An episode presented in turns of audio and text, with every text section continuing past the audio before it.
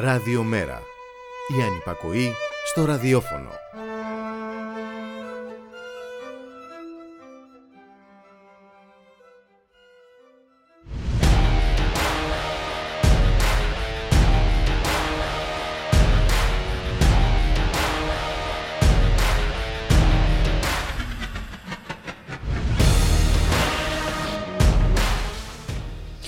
Πολλέ οι αναλύσεις, πολλά τα γραφόμενα για τη γέννηση, την άνοδο και την αναβίωση του φασισμού, έτσι όπως την ζούμε τα τελευταία χρόνια. Όπως έχει ιστορικά επιβεβαιωθεί, το αυγό του φιδιού εποάζεται σε συνθήκες παρακμής, διαφθοράς, ανισότητας και αγριότητας του συστήματος, παράλληλα με την αποδυνάμωση των δημοκρατικών, πολιτικών και κοινωνικών ελευθεριών. Και πάντα αξιοποιείται ως παρακρατικός μηχανισμός της εξουσίας ή και ως ημιεπίσημη μορφή πολιτικής διαχείρισης. Γιατί πώς αλλιώς ερμηνεύεται η τήρηση των ίσων αποστάσεων, η καταδίκη τόσο των Ναζί που εμφανίστηκαν στη Σταυρούπολη όσο και των αντιφασιστών και πώς μπορεί να χαρακτηριστεί, αν όχι ξέπλυμα του ναζισμού, η θεωρία των δύο άκρων που χρησιμοποίησε χθες ο Υφυπουργός Παιδείας ο φασισμός δεν παρουσιάζεται πάντα με μαχαίρια και όπλα. Μπορεί και να κρύβεται πίσω από λέξεις, εικόνες, προτάσεις όπως αυτή παραδείγματος χάρη του Άρη Πρωτοσάλτε για το κόψιμο των συντάξεων όσων δεν έχουν εμβολιαστεί. Από την πρόθεση της υποκουλτούρας στις τηλεοπτικές εικόνες. Από τις τιμωρητικές και εκβιαστικές πολιτικές. Από τη συνεχή τροφοδότηση του τρόμου, του φόβου και της μυρολατρείας.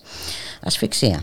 Με το οξυγόνο να μας προσφέρουν χθες οι χιλιάδες πολίτες που κατέβηκαν στους δρόμους της Σταυρού για να δηλώσουν πως δεν θα αφήσουν σπιθαμή γης προσβάσιμη στους ναζιστές.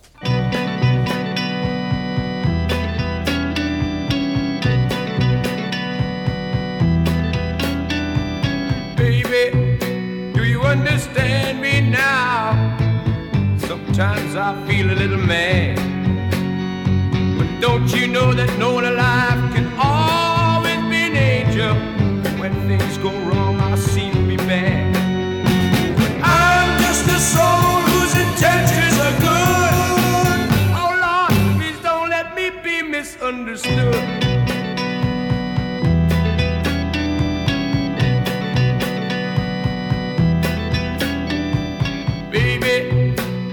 sometimes I'm so careful for the joy that's hard to hide.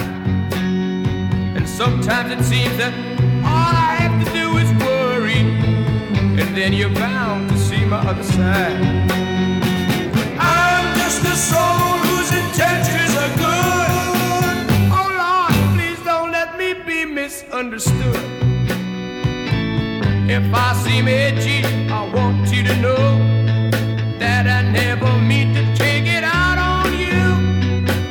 Life has its problems, and I get my share.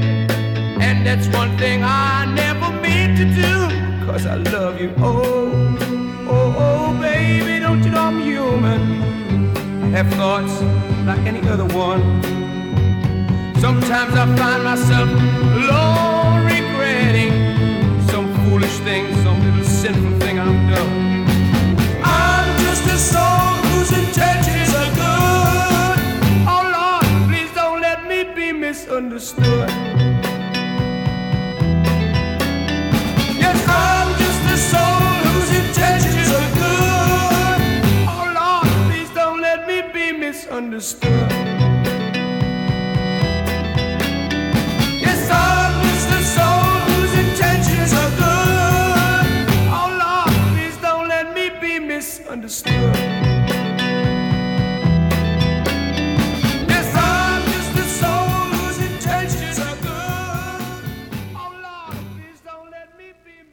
Καλό μεσημέρι φίλες και φίλοι ακροατρίες και ακροατές. Είστε συντονισμένοι στο radiomera.gr Το στίγμα της μέρας Στον ήχο Γιώργος Νομικός Στην παραγωγή Γιάννα Θανασίου Στο μικρόφωνο η Μπουλίκα Μιχαλοπούλου. Τελειώνει ο μήνας, πέμπτη σήμερα, 30 Σεπτεμβρίου. Καλωσορίζουμε τον Μιχάλη Κρυθαρίδη Εκπρόσωπο τύπου του Μέρα 25 Καλό μεσημέρι Μιχάλη Καλό μεσημέρι, Μπουλίκα.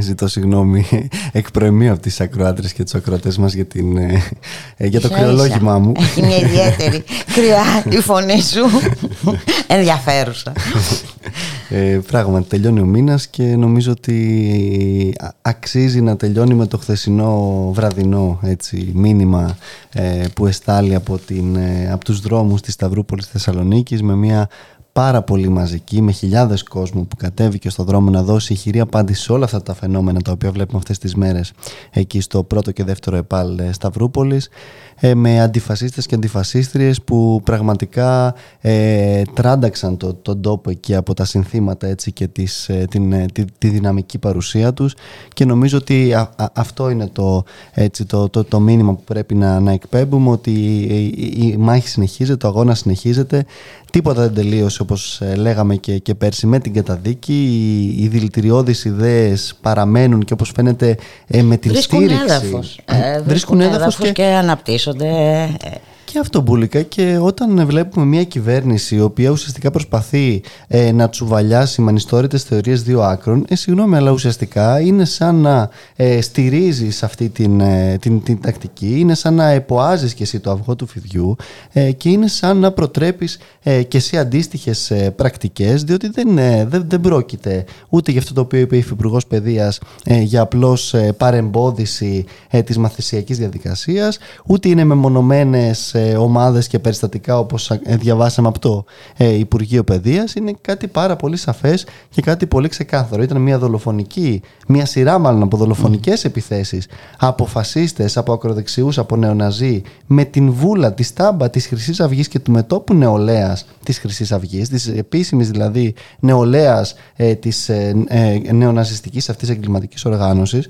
και η, η πλευρά της, ε, της πολιτείας, η απάντηση της πολιτείας και αργή ήταν και απαράδεκτη ήταν ε, και εντάξει πραγματικά δηλαδή η ηγεσία του Υπουργείου Υγείας πέρα από το ότι θα έπρεπε να ντρέπεται για την τεράστια καθυστέρηση την οποία επέδειξε, αλλά ακόμα και αυτά τα ίξει αφήξει και η προσπάθεια να ταυτίσουμε τις διεκδικήσεις των, ε, των μαθητών και των μαθητριών και των εκπαιδευτικων με τέτοια με, φαινόμενα. ενέργειες. Ε, εντάξει, ε, πα, παραπάει. Όπως επίσης και η στάση της αστυνομίας Μπούλικα που έχουμε πάρα πολλές καταγγελίες για το πώς από τη μία βάζαν πλάτη και αφήναν να μπαίνουν μέσα οι, οι ακροδεξιοί μέσα στον, στο, στο, στο σχολικό χώρο ενώ από την άλλη πετούσαν μολότοβ στους αντιφασίστες τη στιγμή που την, ε, μολότοβ, συγγνώμη, για τα κρυγόνα τη στιγμή που πέφτανε και μολότοβ από τους ε, ε, ακροδεξιούς μέσα σε, ε. σε ηλικιωμένους ανθρώπους που ήταν απ' έξω, σε, σε, σε νέους, σε, σε φοιτητές και ούτω καθεξής. Βρέθηκαν σε διασταυρούμενα πειρά οι αντιφασίστες. από τη μια η αστυνομία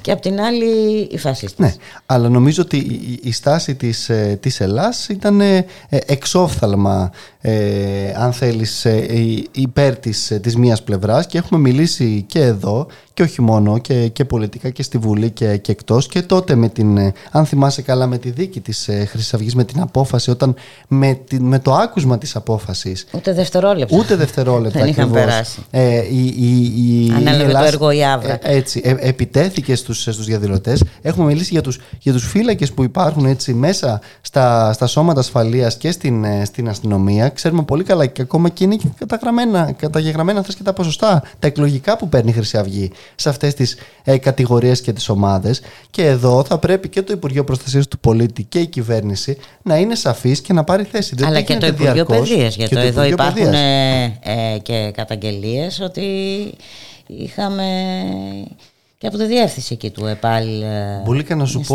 ότι στο συγκεκριμένο ΕΠΑΛ, όταν είχε γίνει κατάληψη από τους μαθητές, είχε ο, ο διευθυντής τότε είχε, είχε ε, μεταβεί με τροχούς, με την αντιτρομοκρατική προσοχή. Είχε καλέσει την αντιτρομοκρατική στο σχολείο. Όχι ότι συμφωνούμε με κάτι τέτοιο, αλλά θέλω να σου πω το, ε, την, την αντιδιαστολή της μίας αντιμετώπισης με την άλλη. Την άλλη. Έτσι. Ε, Προφανώς υπάρχουν. Και, και, και επειδή έχουν αποδείξει το πόσο θρασίδηλοι είναι ε, τέτοιοι τύποι, ε, προφανώ ναι. ε, κάπου πατάνε. Ακριβώς, αλλά εκεί πρέπει πέρα από όλα τα άλλα και τα όργανα των εκπαιδευτικών, ε, η ΟΛΜΕ, η ΕΛΜΕ και το καθεξής ε, και να πάρουν θέση και να δουν αυτά τα περιστατικά και πρέπει και σαν κοινωνία στο τέλος της μέρας να δούμε πώς αντιμετωπίζουμε αυτές τις, ε, τις λογικές και τις τακτικές που αν φτάνουν στο σημείο να παρισφρύνουν μέχρι και στα σχολιά μας καταλαβαίνουμε πόσο επικίνδυνο είναι και εκεί είναι ιερός ο ρόλος των, των εκπαιδευτικών, των καθηγητών, των δασκάλων και των ε, ε, γονέων βεβαίως, που, βεβαίως, που θα πρέπει να ενημερωθούν σε ένα βαθμό από τους εκπαιδευτικούς αν βλέπουν τέτοια φαινόμενα. Είναι, είναι ένα φαινόμενο το οποίο θα πρέπει, αλλά αν υπήρχε πολιτική βούληση. Εδώ, όταν η, η, το, το, το, Υπουργείο Παιδείας ουσιαστικά δεν, δεν φοβάται να κατονομάσει το, την, την, την, την προέλευση. Μα όχι, καταδίκασε και τις δύο πλευρές. Δηλαδή, καθαρά. Ε, εντάξει, επανέρχεται η ιστορία των.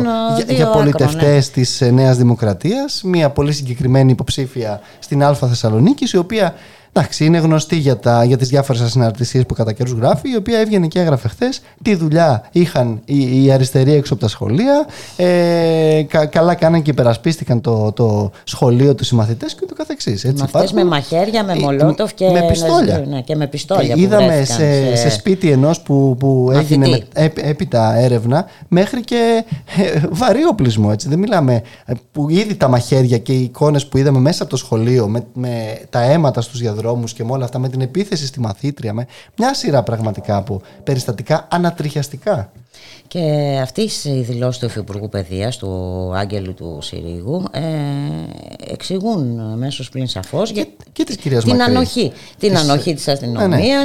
Βέβαια και της κυρίας Μακρύ, της ε, Υφυπουργού επίσης Παιδείας ε, και βεβαίως και η οποία Και βέβαια έχουμε και την Υπουργό Παιδείας ε, Απούσα, ασχολείται με αγωγές, με αγωγές κατά των, κατά εκπαιδευτικών, που αρνούνται την αξιολόγηση. Αυτό. αυτό. είναι το ακριβώς το, το, το, το ζήτημα Μπούλικα και όχι μόνο αυτό, η Υφυπουργός Παιδείας χθες, η κυρία Μακρύ μέσα στη Βουλή έλεγε πως δεν έχει δει τίποτα, δεν έχει δει ούτε τους ναζιστικούς χαιρετισμούς που έχουν κυκλοφορήσει ευρέως από τους μαθητές εκεί, ούτε τα συνθήματα που ακούγονταν, τίποτα για αυτούς.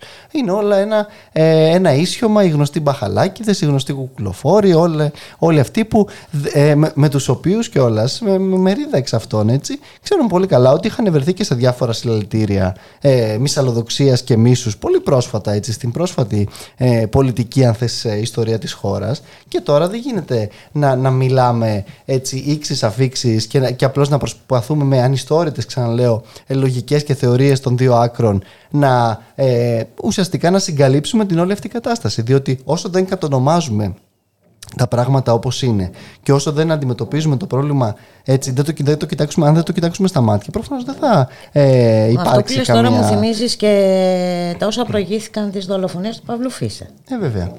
Έτσι το ίδιο ακριβώς βλέπουμε τώρα. Ναι. Όπου τότε φτάσαμε σε αυτό το σημείο που εντάξει, βεβαίως να, να, το πούμε, να δολοφονηθεί ένας ε, ε, Έλληνας πλέον υπήκο, λευκός κτλ. Διότι και αυτό έχει μια έτσι, σημασία για την τότε κυβέρνηση. Όπου τότε ο, ο κύριος δεν διασέδεσε όλο το φάκελο. Ακριβώς, γιατί μια είχαν σειρά προ, προηγηθεί Ακριβώς. πάρα πολλά περιστατικά. Ε, έτσι, πάρα πολλά. Η επίθεση στους, στο σπίτι στους Αιγύπτιους ψαράδες, ε, στους συνδικαλιστές του, του ΠΑΜΕ. Μια, μια σειρά πραγματικά από περιστατικά. Επίσης θυμόμαστε με λοστάρια, με ό,τι μπορεί να φανταστεί ε, ο καθένας και φαίνεται πως ε, κάποιοι επιμένουν σε αυτό το δρόμο της ε, έτσι, συντήρησης ε, αυτών των, ε, των λογικών και των ιδεών ακριβώς διότι ενδεχομένως προσβλέπουν έτσι και στην ε, αν θες απομίζηση αυτού του ακροτηρίου το οποίο μετά και την καταδίκη της Χρυσής Αυγής και με τα διάφορα ας πούμε, παραμάγαζα που έχουν στηθεί είναι σε μεγάλο βαθμό και ένα κοινό όντως της κυβερνόσα παράταξης και δεν είναι καθόλου τυχαίο το ότι ο Πρωθυπουργός έχει επιλέξει να, κάνει, να υπουργοποιήσει μια σειρα από τέτοια ακροδεξιά στελέχη, μου λέγα. Έτσι ακριβώς είναι. Ε, και ξέρεις όμως, είναι ε, πολύ ανησυχητικό ότι βλέπουμε εκτός από μια προσπάθεια ανασύστασης των δολοφονικών ταγμάτων της ε, Χρυσής Αυγής, βλέπουμε ότι έχουν μπει στα σχολεία και στρατολογούν μαθητέ. Ναι. Και αυτό είναι πάρα πολύ ε, επικίνδυνο. επικίνδυνο. Ναι, ναι. αυτό είναι νομίζω το πιο ε, ανατριχιαστικό από όλα αυτά τα οποία έχουμε δει. Ε, και το πόσο ανενόχλητοι μπαινοβγαίνουν έτσι, στα, στα σχολεία. Και δεν μιλάμε εδώ μόνο για μαθητές, έτσι, μιλάμε και για εξωσχολικούς. Εδώ ουσιαστικά μετά ε, η όλη αυτή η ιστορία όταν ξεκίνησε με τις, ε, έτσι, με τις ανακοινώσεις που μοιράζονταν για την επέτειο της ε, ε, δολοφονίας του, του Παύλου Φίσα στην περιοχή ξεκίνησε ουσιαστικά με την Χρυσή Αυγή να στέλνει όλες τις, τις δυνάμεις στην περιοχή για να επιτεθούν στους αντιφασίστες και τις αντιφασίστριες οι οποίοι, οι οποίοι ενημέρωναν έτσι το, την, ε, τη, τη, τις γειτονιές αυτές τις δυτικές της Θεσσαλονίκης όπου να θυμίσουμε δυστυχώς πως η Χρυσή Αυγή ακόμα και μετά την καταδίκη της και τώρα έχει τρομακτικά ποσοστά, έχει 8% έτσι, στην, ε, στο, στο Δήμο ε, Σταυρούπολης κτλ. Εντάξει, πράγματα τα οποία ακριβώς αποδεικνύουν ότι όσο κάποιοι επιλέγουν συνειδητά να χαϊδεύουν αυτιά σε αυτές τις, ε, τις λογικές. Θα δούμε δυστυχώς και βλέπουμε ήδη τέτοια περιστατικά. Είχαμε ευτυχώς πολύ καιρό να δούμε τόσο τρανταχτά έτσι, την, ε, ε, το, το γεγονός ότι κάποιοι προσπαθούν να ξανασηκώσουν κεφάλι. Αλλά όταν μπουλικα ακόμα και κυβερνητικοί βουλευτές προχωρούν σε πρακτικές της χρυσής αυγής, όπως τότε με τον κύριο Μπογδάνο και τις λίστες των υπείων και με όλα αυτά προφανώς και κάποιοι ξαθαρεύουν ακόμα περισσότερο. Και όταν η κυβέρνηση όχι απλώς δεν είναι άτεγκτη με αυτά αλλά σε ένα μεγάλο βαθμό είτε τα κουκουλώνει είτε τα βάζει σε μια δική της πολιτική διαχείριση απλώς και μόνο για να πλήξει ε, τα κινήματα, τις διεκδικήσεις και όποιον αντιδρά ουσιαστικά σε αυτές τις ε, λογικές ε, προφανώς ε, θρέφει ακόμα μεγαλύτερα ε, τέτοια τέρατα τα οποία στη συνέχεια βεβαίως ε, τα συναντάμε και τα είχαμε συναντήσει και στο παρελθόν όλοι μπροστά μας. Πάμε για ένα μουσικό διάλειμμα.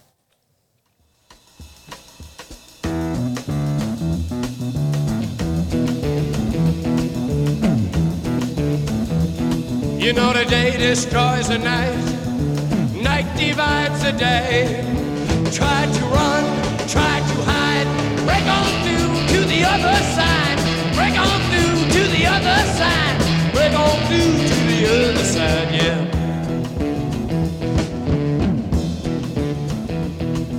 We chased our pleasures here, dug our treasures there, but can you still recall to the other side.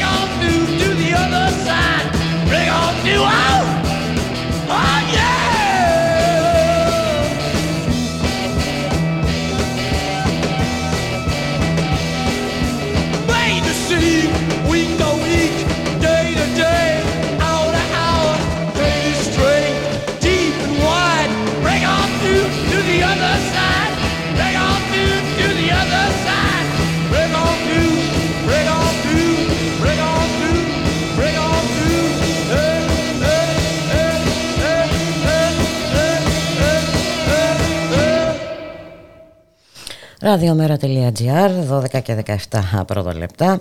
Πάμε στην ε, καθημερινότητα Μιχάλη Κρυθαρίδη η οποία μας λέει ότι ή τι μας λέει ότι αυτή η κυβέρνηση συνεχίζει ε, να είναι προκλητική θα έλεγα εγώ με διάφορους τρόπους όπως παραδείγματος χάρη ε, με αυτή τη νέα ρύθμιση ε, για την Κόσκο.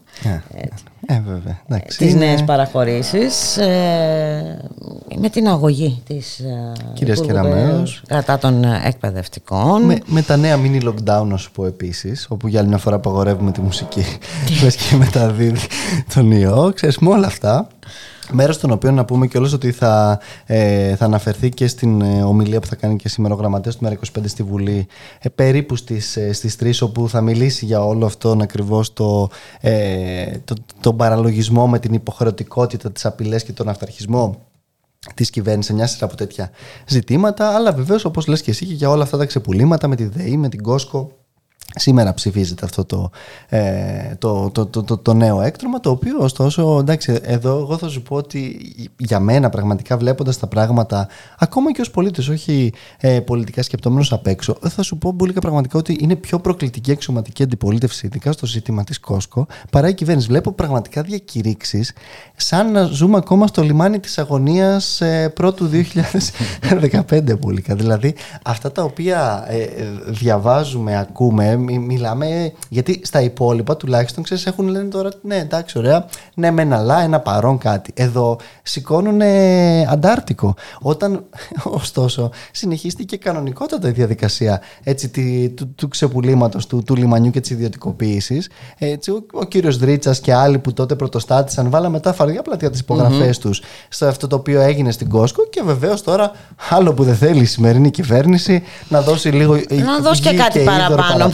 Παιδί μου. Έτσι, εντάξει, μην μείνουν και οι Κινέζοι παραπονεμένοι, είναι τόσοι άλλοι ε, Γερμανοί. Ο, και όλα αυτά συμφέροντα βεβαίως, έτσι δεν μιλάμε καν για, για κάτι λιγότερο. Αλλά το, το, το, το ζήτημα πραγματικά είναι πολυδιάστατο. Από, από όπου και να το πιάσεις, από τις ε, φρεγάτες μέχρι τη ΔΕΗ, μέχρι και την, ε, την, την, την, την πανδημία, τον αυταρχισμό, τις απειλές της κυρίας Κεραμέζο, όπως είπες και εσύ σήμερα σε, σε εκπαιδευτικούς, είναι ένα ε, συγκεκριμένο και δόγμα. Και το ξύλο, γιατί εγώ θα επιμένω σε ό,τι αφορά το περιβάλλον, γιατί είναι ένα θέμα που εμένα προσωπικά α, με απασχολεί πάρα πάρα πολύ. Ε, το ξύλο που πέφτει κάθε φορά σε κατοίκους περιοχών που διαμαρτύρονται για τις ανεμογεννήτριες. Και κάποια στιγμή πρέπει να κάνουμε και μια συζήτηση εδώ πέρα για να κατανοήσει και ο κόσμος ε, ότι είναι ε, τα, μπροστά στη ζημιά που, που, που προκαλείται ε, η, το όφελος είναι πάρα πολύ μικρό.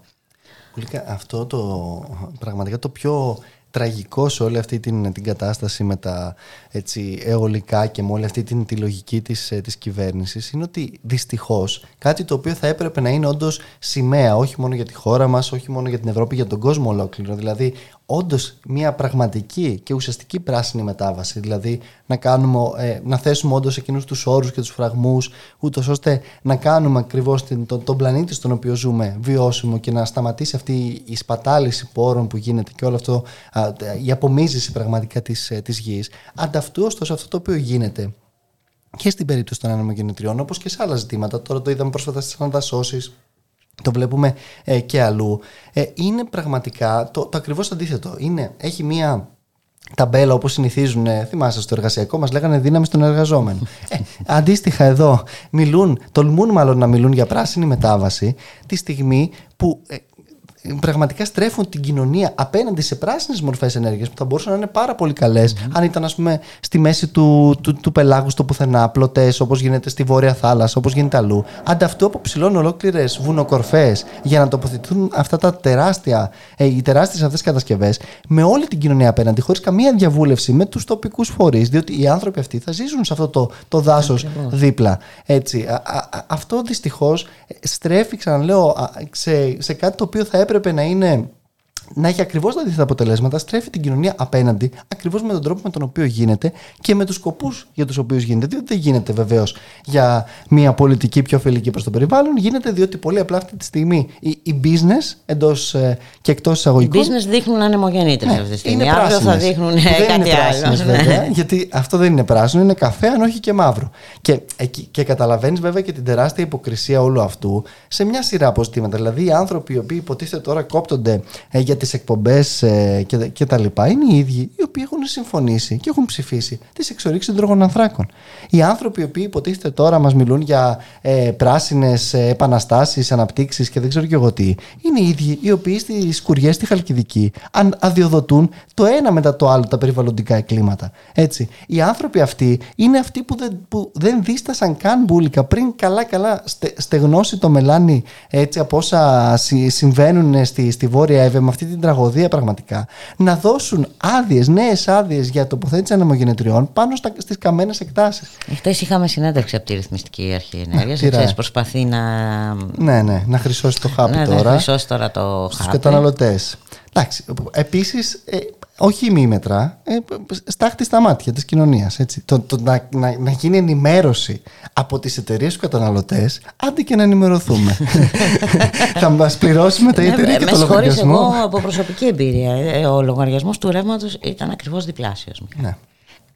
Ε, εντάξει, και, και, τα μέτρα τα οποία προκρίνουν είναι αυτά, αυτά που ακούσαμε ακριβώς όπως είπες και εσύ από τη ΡΑΕ, που γι' αυτό εμείς ε, ως Μέρα 25 το λέμε και το ξαναλέμε, νομίζω ε, θα υποθεί και αυτό σήμερα επίσης από το γραμματέα του Μέρα 25, ε, ότι αν θέλουμε πραγματικά να μιλήσουμε για την, για την ενέργεια, για το ρεύμα ως κοινωνικό αγαθός, δημόσιο αγαθός, ένα αγαθό προσβάσιμο πραγματικά σε όλους δεν μπορεί αυτό να γίνει χωρίς δύο πολύ απαραίτητες προποθέσει. Να καταργηθεί το χρηματιστήριο ενέργειας που αντιμετωπίζει την ενέργεια ακριβώς ως ένα εμπορεύσιμο κοινό αγαθό, στο οποίο οι τιμές ανεβαίνουν ανάλογα με, τη, ε, με, με, το αόρατο χέρι της αγοράς πουλικά, που δεν είναι καν έτσι, διότι πρόκειται για ψευτοαγορά. Υπάρχει μονοπόλιο, υπάρχει μονοπόλιο στα δίκτυα. Δεν, εδώ, ε, είναι αυτό το οποίο κατά καιρούς κάνουν. Είχαν κάνει και παλαιότερα με τηλεφωνία, με, με αποτέλεσμα απλώς ο, ο καταναλωτής και ο πολίτης να πληρώνει. Ε, τριπλάσιους και διπλάσιους λογαριασμούς. Το ένα είναι αυτό. Και το άλλο βεβαίως θα πρέπει να, να ακυρωθούν οι όποιες αυξήσεις, να μπει πλαφόν στις τιμές, ακόμα και αν αυτός συνεπάγεται ζημιά για τη ΔΕΗ. Διότι ξέρεις κάτι, οι καταναλωτές έχουν βάλει μια ε, ζωή πλάτη σε, αυτούς τους σε, αυτούς τους, ε, σε αυτές τις εταιρείες, τις οποίες κιόλας κάποιοι ξεπουλούν κομμάτι-κομμάτι. Και εδώ είναι και το τρίτο, αν θέλεις, ε, σημείο και στοιχείο, ότι θα πρέπει για μας τουλάχιστον στο ΜΕΡΑ25 να ακυρωθούν όλες αυτές οι πωλήσεις και να υπάρξει ε, σταδιακή επανεθνικοποίηση, κοινωνικοποίηση έτσι, της, της ΔΕΗ, διότι χωρίς κοινωνικό, χωρίς δημόσιο έλεγχο απατώνται αυτοί οι οποίοι μας λένε ότι θα διασφαλίσουν το ρεύμα ως ένα ε, κοινωνικό αγαθό έτσι προσβάσιμο σε όλους ή απλώς προσπαθούν να εξαπατήσουν τον κόσμο. Βλέπουμε Α, στην πράξη τι συμβαίνει. Ε, έτσι. Και πάση περιπτώσει η αγορά αυτό το περιβόητο, το, ε, ότι αυτή η περιβόητη αυτορύθμιση της ελεύθερης αγοράς έχουμε δει που έχει καταστήσει. Ναι, οι άνθρωποι στη, στη ΔΕΗ τώρα, τα, τα, τα, τα, τα Golden Boys ουσιαστικά που είχε βάλει ο κ. Μητσοτάκης και, ο, και συγκεκριμένα ο κ. Χατζηδάκης με το περιβόητο αυτό success story είναι κοινικά ειλικρινείς. Σου λένε ότι εμάς αυτή τη στιγμή μας ενδιαφέρει και η δοφορία της επιχείρησης. Δεν κάνουμε κοινωνική πολιτική. Αυτό πρέπει να το καταλάβει ο κόσμος, διότι αυτό το οποίο μπορούσε να κάνει και έπρεπε και όφιλε να κάνει η ΔΕΗ πριν με τα κοινωνικά τιμολόγια, με όλα αυτά, δεν μπορούν να το κάνουν τώρα. Δεν έχουν καν πλέον το 51% για να το επιβάλλουν στην εταιρεία και ως εκ τούτου λειτουργούν καθαρά με ε, όρους αγορέας ε, λογικής. Και το βλέπουμε αυτό ε, στην πράξη, το βλέπουμε με το πώς σηκώνουν τα χέρια ψηλά και μας πετάνε διάφορα τέτοια ότι α, βγήκε η τάδε επιτροπή να κάνει ελέγχους. Βγήκε η ΡΑΕ να ανακοινώσει μέτρα που τρομερά μέτρα. Βάλτε και σποτάκια στην τηλεόραση σαν αυτά που, ε, που βλέπαμε με την, με την πανδημία. Εντάξει, αλλά η, η, ουσία και το αποτέλεσμα δυστυχώς είναι εξαιρετικά μικρό τη στιγμή που οι αυξήσεις και αυτό το οποίο καλείται να πληρώσει ο καταναλωτή την επόμενη μέρα είναι εξαιρετικά μεγάλο. Και εκεί πραγματικά νομίζω ότι θα υπάρξει μια τεράστια αντίδραση από την κοινωνία μόλις αντιληφθεί ακριβώς στην τσέπη της και στους λογαριασμούς της όλες, όλα αυτά τα οποία συζητάμε ε, αυτό το, το διάστημα και δεν είναι μόνο εκεί, είναι και στο φυσικό αέριο που θα έρθει ε, μετά, είναι βεβαίως ε, στα προϊόντα που ούτως ή άλλως με την ε, αύξηση έτσι, της, ε, το μεταφ... το, το, το, του κόστους των μεταφορών ανεβαίνουν γενικότερα οι τιμές που εδώ πάντα μεσουρανούσαν. Μα είχαν ανέβει και νωρίτερα, Μιχάλη. ναι, και μέσα στην πανδημία. Έτσι, με, με τα σούπερ μάρκετ να έχουν τεράστια ε, κέρδη και μέσα στην πανδημία, αλλά είναι τεράστιο είναι καρτέλ. Είναι από τις λίγες επιχειρήσεις που είχαν κέρδη. Που επίσης δεν, δεν κλείσαν ποτέ, προφανώς για ευνόητους λόγους, αλλά ε, εδώ φαίνεται και αυτό το οποίο δυστυχώς ε, βλέπαμε και στο, στην περίπτωση της seafood όπου εταιρείες που ε, πραγματικά ε, κέρδισαν τεράστια ποσά αν θες, μέσα στην, στην κατάσταση της πανδημίας αντί να βάλουν τώρα πλάτη υποτίθεται στην, στη, στην κοινωνία που περνάει πάρα πολύ δύσκολη περίοδο μετά από όλο αυτό συν τα μνημόνια πριν συν το, το, το αβέβαιο μετά που δυστυχώς με αυτά τα οποία συμφωνούνται είναι και αυτό εξαιρετικά δύσκολο και έρχονται ανταυτού να απομυζήσουν ό,τι περιθώρια πραγματικά αγοραστικής δύναμης έχουν μείνει στους, ε, στους καταναλωτές οι οποίοι έτσι ζούσαν ένα χρόνο με 534 ευρώ. Ε, η, η ανεργία βρίσκεται εκεί που βρίσκεται πολλά μαγαζιά είναι στο κλείσιμο έχουν χρεωθεί ακόμα περισσότερο πάρα πολλοί πολίτες εκεί έξω λόγω των συσσωρευμένων αυτών χρεών που η κυβέρνηση αρνιόταν να διαγράψει όλο αυτό το διάστημα και πάει λέγοντας δυστυχώς Μπουλίκα.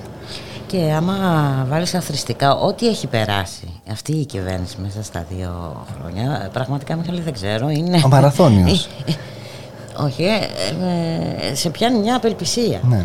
σε μια...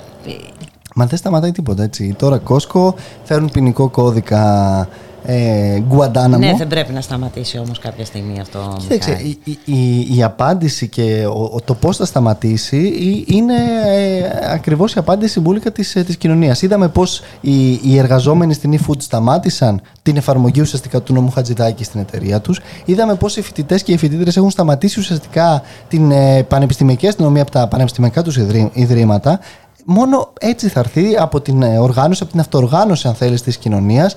Ε, Προφανώς και με τις όποιες δυνάμεις εμείς προσπαθούμε και μέσα και έξω από τη Βουλή να στηρίξουμε όλους ναι, όλους ε, Πρέπει να υπάρχει όμως και ένα πολιτικό υποκείμενο ακριβώς, ε, ισχυρό.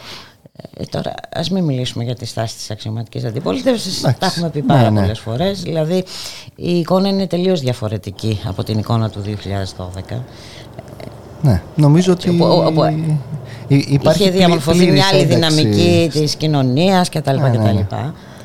Ναι, ναι, ναι. Κοίταξε, εμείς Μπουλίκα γι' αυτό το λόγο καλούμε σε παλαϊκή συστράτευση από πέρυσι περίπου τον ε, το Μάιο, διότι εάν δεν δημιουργήσουμε ένα μέτωπο με την κοινωνία, με τα κινήματα, με τους ε, χώρους διεκδίκησης, με όλους αυτούς εκεί έξω οι οποίοι δεν αντέχουν άλλο και το βλέπουν καθημερινά σε μια σειρά από ζητήματα. Δεν είναι μόνο λογαριασμοί, είναι η, η, η, πετσοκο, η πετσοκομμένη μισθή, είναι η ανεργία, είναι όλα αυτά τα οποία βλέπουν, οι σχέσεις λάστιχο, οι εργασιακές. Πάντως είναι και εμφανής η δυσαρέσκεια πια της ε, Νομίζω ότι δεν μπορεί να σταθεί και να βρεθεί πουθενά η κυβέρνηση χωρίς τις ορδές αυτή τη στιγμή των, ε, των ΜΑΤ και των ε, δυνάμεων καταστολής που, που τη φιλούν. Νομίζω ότι αυτό είναι ε, πασιφανές. Υπάρχει οργή από τα κοινωνικά δίκτυα μέχρι το δρόμο, μέχρι οπουδήποτε. Γι' αυτό προσπαθεί να επιβάλλει σιωπή παντού. Ναι. Σιωπητήριο παντού. Και στα social media, ναι, όπως και, και στις ειδήσεις και σε όλα. Ναι, ναι.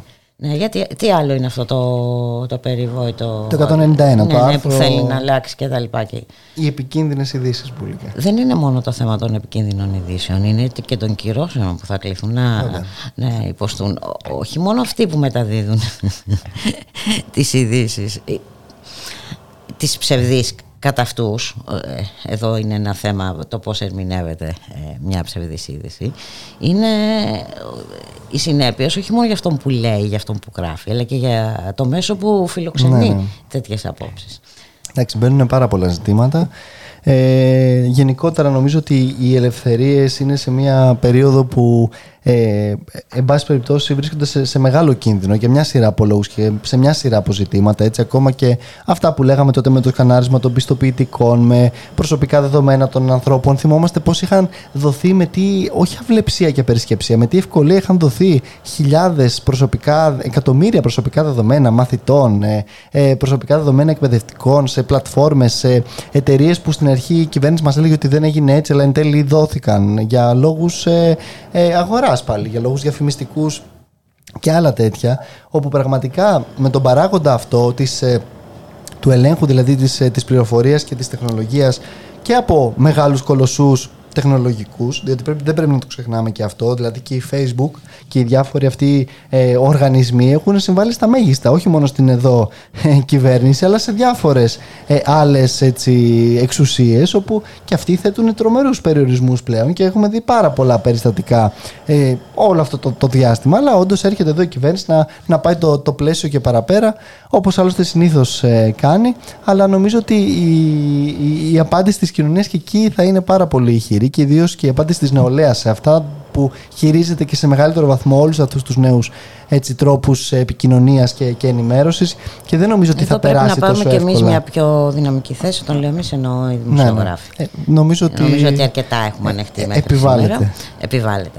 Ναι. Να, έτσι ακριβώς. Να σε ευχαριστήσουμε πάρα πολύ, Μιχάλη Κρυθαρίδη, και για τη σημερινή σου παρουσία εδώ μαζί μας, αν και κρυωμένος. Ελπίζω αύριο Καλή συνέχεια. Γεια σας. Γεια χαρά.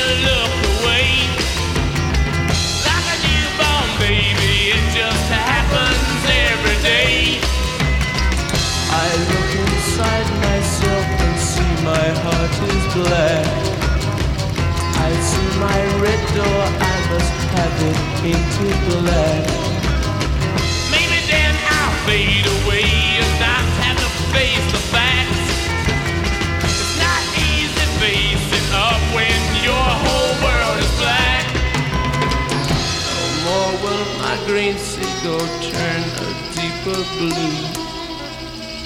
I could not foresee this thing happening to you. If I look hard enough into the setting sun, my love will laugh with me before the morning comes. I see a red door and I want it painted black. No colors anymore,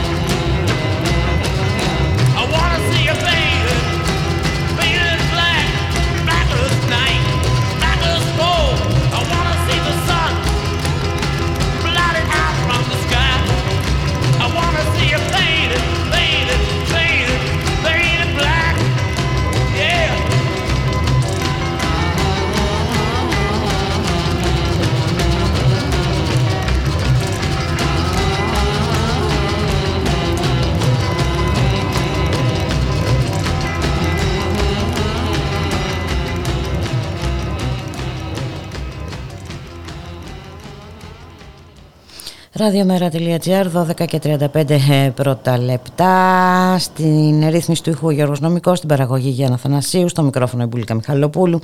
Και πάμε στην Θεσσαλονίκη. Αναθαρίσαμε από την χθεσινή εικόνα στη Σταυρούπολη.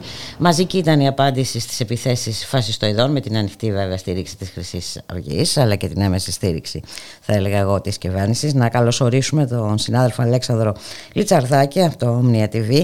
Καλό μεσημέρι, Αλέξανδρε. Καλησπέρα, καλό μεσημέρι σε αυτούς τους ακροατές σας. Ε, μετά τις ευχα... Ε, ναι, πες μας. Ε, ε, εμείς πολύ χαρήκαμε με αυτή την εικόνα που είδαμε. Πράγματι, πράγματι αναθαρίσαμε όπως τα είπες. Απλά με, με ένα μικρό ζήτημα αναφορικά με ότι ουσιαστικά σήμερα το πρωί μαθαίνουμε ότι το Σάββατο πρόκειται να καλυφθεί πορεία στο ίδιο ακριβώς σημείο που συνέβη η χθεσινή πορεία στην πλατεία Τερψυχίας στη Σταυρούπολη από τον Ιερό Λόχο. Δηλαδή Ω, όλο αυτό το μάλιστα. μεγάλο κύμα ε, δημιουργεί μια περαιτέρω κλιμάκωση. Αλλά νομίζω ότι είναι προτιμότερο να πάρουμε λίγο τα πράγματα να δούμε πώς καταλήξαμε Μμμ. εδώ πέρα. Ουσιαστικά το, την προηγούμενη εβδομάδα είχαν πάει φοιτητές και φοιτήτρε από φοιτητικούς συλλόγους να μοιράσουν κείμενα σχετικά με την ελάχιστη βάση εισαγωγή Εισαγωγής. στου μαθητές και μαθήτριες ε, στα σχολεία εκεί πέρα. Ε, το αποτέλεσμα ήταν ε, μια μερίδα μαθητών ε, να βγει από εκεί πέρα, να τους προπυλακίσει και να τους διώξει ε, βία. Ε, ακολούθησε κάλεσμα από τους φοιτητές και τις φοιτήτριες που ήταν τα, γεγο- τα πρώτα γεγονότα που είδαμε την Τρίτη. Ε, από ό,τι φαίνεται ήταν προετοιμασμένοι να, ότι θα παραστούν ε, οι φοιτητικοί σύλλογοι και οι φοιτητές και οι φοιτήτριες εκεί πέρα. Οπότε προετοιμάστηκαν αναλόγως ε, για να αντιμετωπίσουν με τον τρόπο που είδαμε Μμμ. τα βίντεο τους φοιτητές και τις φοιτήτριες. Ε, στη συνέχεια όμως, τι συμβαίνει; Έχουμε την κλιμάκωση χθες, η οποία από ό,τι φαίνεται ήταν ένα προϊόν επίσης οργανωμένος. Γιατί όπως που καταγγέλνουν φοιτητές και φοιτήτριες που βρέθηκαν εκεί πέρα, Μμμ. το στοιχείο των ανθρώπων που ε, προέζουν στην ρήψη των Μολότοφ, τι πέτρες, τα, με τα καδρόνια κλπ. Αυτή τη φορά δεν ήταν όντως μαθητές και μαθήτριες, γιατί λέγανε ότι πρόκειται για δύο πλήσει συγκεντρωμένων, όπου ένα λόγω και ηλικιακής διαφοράς προέβαινε σε κάποιες πολύ απλές επιθέσεις και προπυλακισμούς. Αλλά ήταν ένα άλλο κομμάτι το οποίο μπήκε από ό,τι λένε από την πίσω πόρτα. Ε, και από ό,τι λένε με τη βοήθεια της διεύθυνσης ε, του ακριβώς, σχολείου. Ακριβώς, ακριβώς, ακριβώς. Ε, μπήκε από την πίσω πόρτα ε, και βρέθηκε εκεί που βρέθηκε και προέβη σε αυτές τις κινήσεις που προέβη. Mm-hmm. Αυτό με τα. Στις εγκληματικές ενέργειες, έτσι, γιατί περί αυτού ακριβώς πρόκειται. Ακριβώς, πρόκειται για εγκληματικές ενέργειες. Και όπως φαίνεται, ε, για εγκληματικές ενέργειες από ανθρώπους ε, οι οποίοι σε κάθε περίπτωση βρίσκονται πολύ, να το πω έτσι, ζυμωμένοι με αυτές τις εγκληματικές ενέργειες. Όταν βλέπουμε ότι οι πέντε συλληφθέντες από του 40 προσαγωγές που έγιναν χθες έχουν στα σπίτια τους όπλα. Ε, Πιστόλια, μαχαίρια, σιδερολοστούς, σιδερογροθιές από ό,τι είδαμε. Εγώ θα έλεγα ότι πρόκειται για έναν οργανωμένο πυρήνα ε, φασιστών στα δυτικά της πόλης, το οποίο είναι πολύ γνωστός ότι υπάρχει και ο οποίος βρίσκει την ευκαιρία τώρα να πάρει μπρος. Γι' αυτό ανέφερα και στην αρχή της κουβέντας μας το ζήτημα του καλέσματος από τον ιερό λόγο. Βρίσκει την ευκαιρία να πάρει μπρος, αλλά αυτή την ευκαιρία δεν τους την δίνει το κλίμα που επικρατεί στην περιοχή, ο, ο διευθυντής απλά κλπ. Τους δίνει μια ολόκληρη κατάσταση που επικρατεί και ένας τρόπος τον οποίο αντιμετωπίζει μέχρι το Υπουργείο Παιδείας. Ακριβώς. Όταν βγαίνει η κυρία Μακρύ, ο κύριος Συρίγος και η κυρία Κεραμέο και αδιαφορεί παντελώς για τα γεγονότα αυτά που συμβαίνουν εκεί πέρα και αναγνωρίζει πάλι σε μια κατάσταση ίσων αποστάσεων ε, επιτιθέμενους και από τις δύο πλευρές και δεν επιθυμεί να πάρει στάση και θέση και δεν επιθυμεί να παρέμβει, ε, αυτό δημιουργεί μια κατάσταση φυλή νοικοκυρέων οι οποίοι συνεχίζουν να διαφορούν και λένε ότι έχουμε εδώ δύο αντιμαχόμενα στρατόπεδα. Δεν πρόκειται για δύο αντιμαχόμενα στρατόπεδα. Και δεν είναι μόνο αυτό. Δηλαδή... Είναι σαν να ε, ε, δίνουν ουσιαστικά εμέσως πλην σαφώς και το πράσινο φως στην αστυνομία να επιδεικνύει ανοχή. Δηλαδή, ε, είδαμε ότι. Η, η, η, όχι, λέω, είδαμε ότι και ακούσαμε κιόλας και από, βγάλαμε και εμείς φοιτητή που ήταν παρόν στα επεισόδια, ότι βρέθηκαν εν μέσω διασταυρωμένων πυρών. Από τη μια είχαμε την επίθεση των φασιστοειδών ε, και από την άλλη είχαμε τα δακρυγόνα από την αστυνομία. Κοίταξε, εγώ μπορώ να αντιληφθώ το ζήτημα ότι ε, η ελληνική αστυνομία και το Υπουργείο δεν θέλει να πάρει την ευθύνη να επιτεθεί απέναντι σε ένα σχολικό συγκρότημα. Ε, αν δεν θέλεις ωστόσο να πάρεις την ευθύνη να επιτεθεί σε ένα σχολικό συγκρότημα, γιατί σου φαίνεται μια άσχημη εικόνα να βγεις στα ε, media, ε, νομίζω πως σοκαρίστηκε επίση από το να βλέπεις μια μολότοφ να φεύγει μέσα από ένα σχολείο. Ε, αυτό οδήγησε και στη σημερινή κατάσταση όπου το σχολικό συγκρότημα ήταν ε, αποκλεισμένο από δυνάμεις των ΜΑΤ, mm-hmm. το οποίο δεν θα μπορούσε να γίνει παραδείγματος χάρη και τη χθεσινή Η πορεία να πούμε χθες ότι ε, άγγιζε τα 2.000 άτομα. Η αστυνομία βρισκόταν στα στενά, όπου παράλληλα λίγο πιο πίσω βρισκόντουσαν και άτομα ακροδεξιοί, ε, κάτοικοι, φασίστες κλπ. Στα Πέριξ. Να καταλάβουμε ότι πρόκειται για μια πλατεία που έχει 8 ε, απολύξεις, να το πούμε έτσι, οπότε σε κάθε πλευρά υπήρχε μια μικρή δύναμη των ΜΑΤ και από πίσω σε μερικά στενά υπήρχαν ε, και άτομα που έκαναν και κάποιες επιθέσεις στην αρχή λίγο πριν ξεκινήσει η πορεία και το νέο της ημέρας είναι αυτό ότι έχουμε ένα κάλεσμα μιας πορείας από τον Ιερό Λόχο το Σάββατο στις 7 η ώρα το απόγευμα στον ίδιο ε, ε, χώρο, στην πλατεία Ταψηφίας που το κάλεσμά τους είναι χαρακτηριστικό. Λένε σχολεία καθαρά από αναρχικούς και μπολσεβίκους. Μάλιστα. Οπότε καταλαβαίνω ότι θα υπάρξει και απάντηση έτσι, από τα κίνηματα. Θα υπάρχει της... και θα υπάρχει σίγουρα και συνέχεια. Δηλαδή η κατάσταση θεωρώ ότι θα κλιμακωθεί. Και θα παίξει πολύ μεγάλο ρόλο τι στάση θα κρατήσει η αστυνομία. Γιατί το Υπουργείο Παιδείας είναι ξεκάθαρο το τι στάση κρατάει, όπως και ο Ναι, κοίτα, η τακτική των ίσων αποστάσεων και η λογική των δύο άκρων έχουμε δει που έχει οδηγήσει και στο παρελθόν. Έχει οδηγήσει στον Σαρδάτ Λουκμάν, στον Παύλο Φίσα και σε όλα τα υπόλοιπα θύματα που έχει δεχθεί η ελληνική επικράτεια όλα αυτά τα χρόνια με την ε, Χρυσή Αυγή να παρελάβει στους δρόμους. Έτσι ακριβώς χωρίς να λαμβάνονται τα αναγκαία μέτρα. Εδώ βλέπουμε ότι εντάξει όταν ε, είναι ένας χρόνος από την καταδίκη της ε, Χρυσής Αυγής, αυτής της εγκληματικής ναζιστικής οργάνωσης ε, και βλέπουμε ότι λειτουργούν, διαβάζουμε ότι λειτουργούν ακόμα τα γραφεία της στη Θεσσαλονίκη. Ε, καταλαβαίνουμε... Πώς έχει νεολαία. Το ναι. Και δημιουργούν αυτές τις εικόνες που είδαμε. Ακριβώς. Εδώ είναι και είδα το φαινόμενο πια είναι, γίνεται ε, άκρος επικίνδυνο με την έννοια ότι ε, μπαίνουν ε, στα σχολεία. Δηλαδή γίνεται προσπάθεια στρατολόγησης μαθητών και βλέπουμε και μια προσπάθεια ανασύστασης των δολοφονικών ταγμάτων της χρυσής Αυγής. Δηλαδή αυτό δεν είναι τώρα, ε, δεν μπορούμε να το προσπερνάμε έτσι. Δηλαδή χρειάζονται δραστικά μέτρα, δραστικές απαντήσεις, να δούμε και τι θα κάνει και η δικαιοσύνη. Ε, δεν ξέρω, ζητήθηκε η παρέμβαση του Σαγγελέα, δεν ξέρω τι έχει γίνει ε, σε αυτό το ε, πεδίο. Ό,τι και να κάνει η δικαιοσύνη, το γεγονός είναι από αυτά τα γεγονότα φαίνεται ότι υπάρχει ένας πυρήνας που συνεχίζει και παραμένει. Γενικότερα στη Βόρεια Ελλάδα, με αφορμή τα μακεδονικά, με αφορμή πολλά άλλα mm-hmm. ζητήματα που είναι ένας ενεργός πυρήνας εδώ και χρόνια και τον γνωρίζουμε. Απλά το ζήτημα είναι αν δίνονται σπίθες ε, ελευθερίας είτε από γεγονότα, καλή ώρα το μακεδονικό, είτε mm-hmm. και από την ίδια την αδιαφορία των αρχών. Η ε, οποία διαφορία πηγάζει ακριβώς από αυτή την τήρηση των ίσων αποστάσεων. Ακριβώς. Και από τη, τη ρητορική της εξουσίας. Τη ρητορική της κυβέρνησης. Είναι σαφές. Να σε ευχαριστήσουμε πάρα πολύ, Αλέξανδρε. Οπότε σίγουρα το Σάββατο ε, θα έχουμε να δούμε κιόλας ε, τι θα συμβεί. Σίγουρα, σίγουρο είναι ότι θα υπάρξει απάντηση από τα κινήματα και τις πόλεις τα αντιφασιστικά. Να σε ευχαριστήσουμε πολύ. Καλή συνέχεια. Να καλά, καλή μέρα.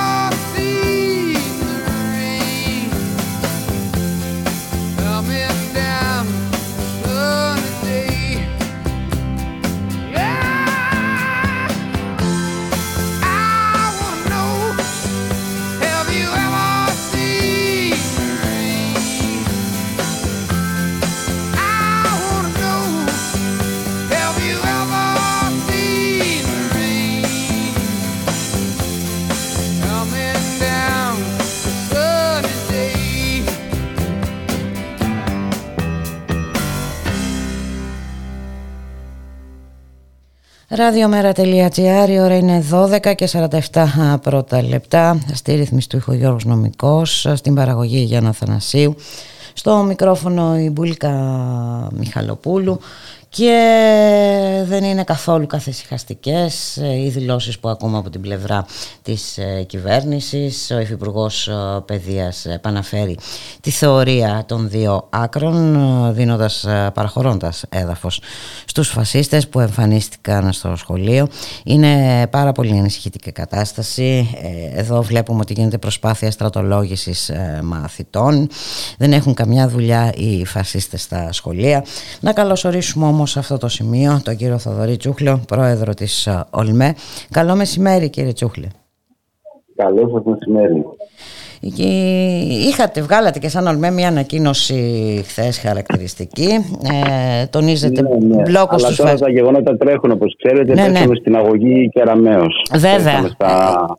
Θα πούμε, θα πούμε και γι' αυτό. Ακριβώς εδώ είναι τώρα. Από τη μια πλευρά έχουμε αυτά τα συμβάντα ε, σε ένα σχολείο της ναι. Θεσσαλονίκης και από την άλλη έχουμε την αιμονή ε, της ε, Υπουργού Παιδείας σχετικά με την αξιολόγηση. Έτσι. Σας κάνει αγωγή επειδή έχετε ταχθεί κατά. Και νομίζω ότι εκδικάζετε και όλα σήμερα. Ναι, ναι, ναι. Σε λίγη ώρα μας κάνει αγωγή γιατί δεν, δεν μπόρεσε αλλιώς να μας αντιμετωπίσει ξέρετε το, την Άνοιξη και το θυμάστε πάρα πολύ καλά, mm-hmm. άνω το 90% των συλλόγων είχαν ταχθεί εναντίον αυτής τη ε, αυτοξελόγησης σε πολλά εισαγωγικά. Mm-hmm. Και το 10% είχε ισχυρές μειοψηφίες υπέρ ε, της θέσης μας.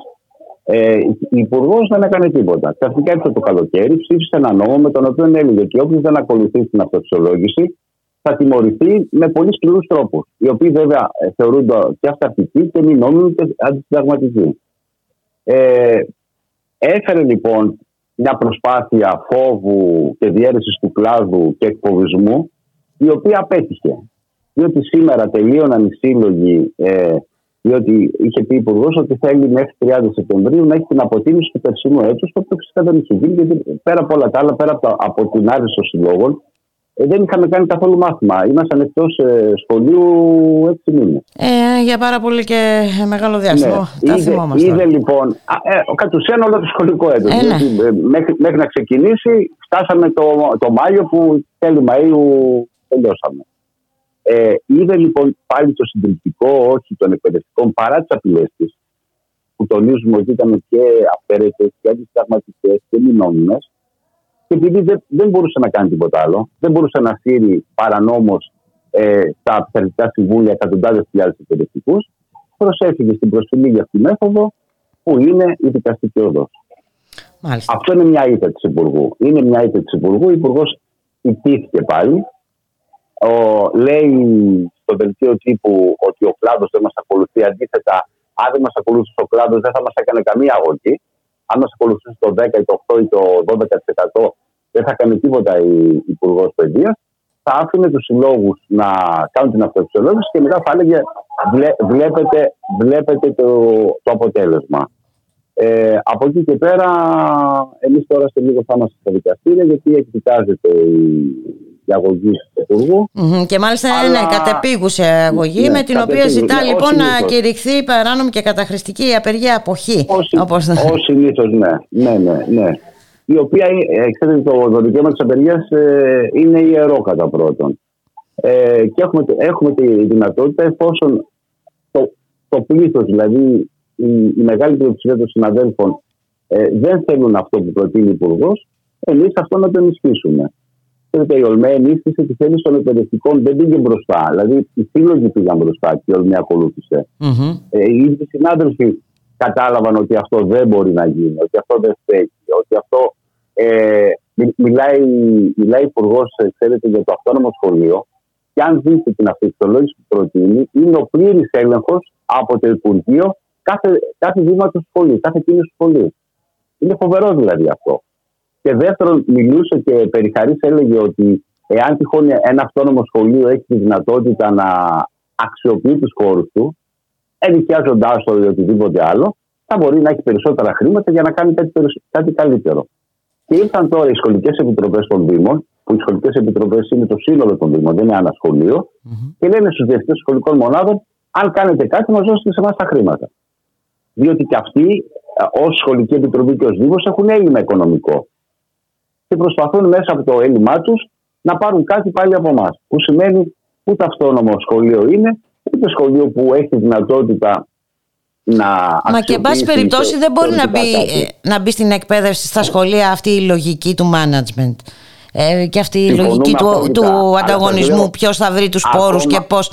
Ε, δηλαδή είναι κατανόητο αυτό, είναι παράλογο. Αλλά βλέπετε, βλέπετε όμως ότι ακόμα και σε αυτή την πρότασή της πάλι ήταν αποτυχημένη.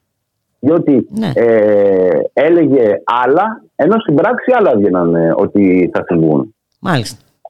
Έχουμε, έχουμε, έχουμε πολλά προβλήματα. Ε, ξέρετε εδώ με τα τεστ, με τα εμβόλια, με την αδέωση των κινημάτων. Δηλαδή τρέχουν πάρα πολλά παράλληλα ζητήματα. Και αντί να ασχοληθεί με όλα αυτά. Με όλα αυτά που είναι πολύ σοβαρά. αντί να ασχοληθεί και με αυτό το, το. Βλέπουμε ότι έχουμε κρούσματα στα σχολεία. Αντί να ασχοληθεί με αυτά επιμένει στην λογική των 25 και 30 μαθητών ανατάξει. Ακριβώς. Ε... Δεν αποδέχεται την πρότασή μας για να κάνουν τεστ όλοι εκπαιδευτικοί. Τους διαχωρίζει σε εμβολιασμένους και ανεμβολίαστου.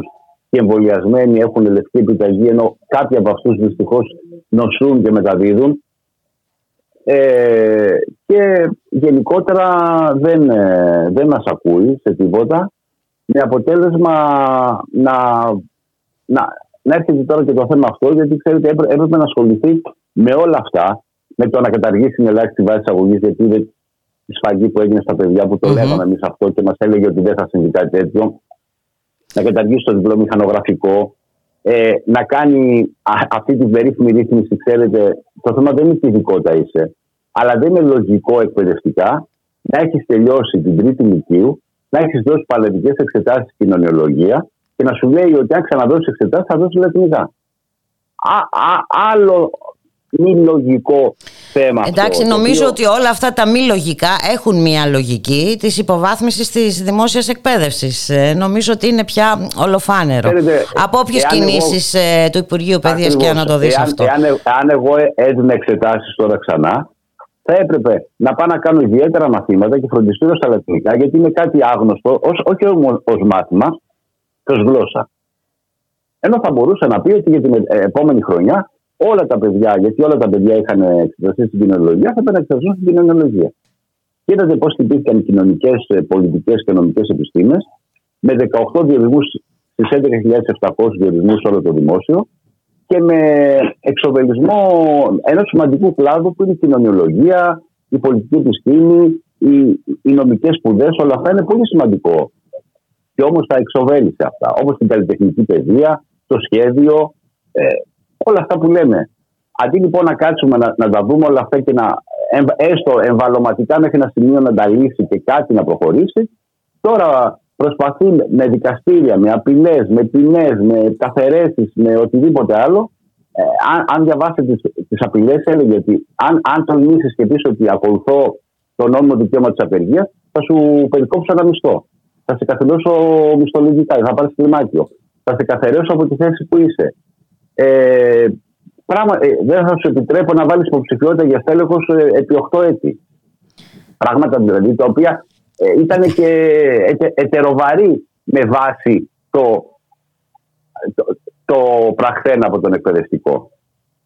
Αλλά επειδή όλα αυτά ήταν, ξέρετε, λόγια, λόγια μόνο και ένας χάρτινος πύργος, όταν είδε ότι δεν έπιασαν και ότι οι πάλι σύλλογοι πήγαιναν με το ίδιο ποσοστό και ίσως και με μεγαλύτερο εναντίον της προσπάθειάς της, mm-hmm. προσέφηκε στη δικαιοσύνη για και μάλιστα εναντίον όλων, όλων των ομοσποδιών έτσι, και των δασκάλων και της ΟΛΜΕ και των δεν, ιδιωτικών δεν, εκπαιδευτικών. Δεν, κανέναν, δεν άφησε κανέναν εκτός, μάλιστα. Δεν άφησε, κανέναν, δεν άφησε κανέναν. Θα έχει πολύ ενδιαφέρον να δούμε ποια θα είναι η απάντηση της ε, δικαιοσύνης. Να δούμε, να δούμε, να, ναι, να δούμε και τη δικαιοσύνη. Και, και να πούμε και δύο λόγια, κύριε Τσουχλέ, ε, ναι, ναι, και, και για αυτά που γίνονται στην Θεσσαλονίκη, τα οποία είναι άκρος ε, ανησυχητικά ε, και υποδαβλίζονται και από τη στάση της κυβέρνησης θα έλεγα ε, όταν τηρείται αυτή η λογική των ε, ίσων αποστάσεων ε, νομίζω ότι αυτό είναι κάτι πάρα πολύ ε, επικίνδυνο και βέβαια η, η εμφάνιση τέτοιων φαινομένων μέσα στα σχολεία είναι πολύ ανησυχητική. Ναι.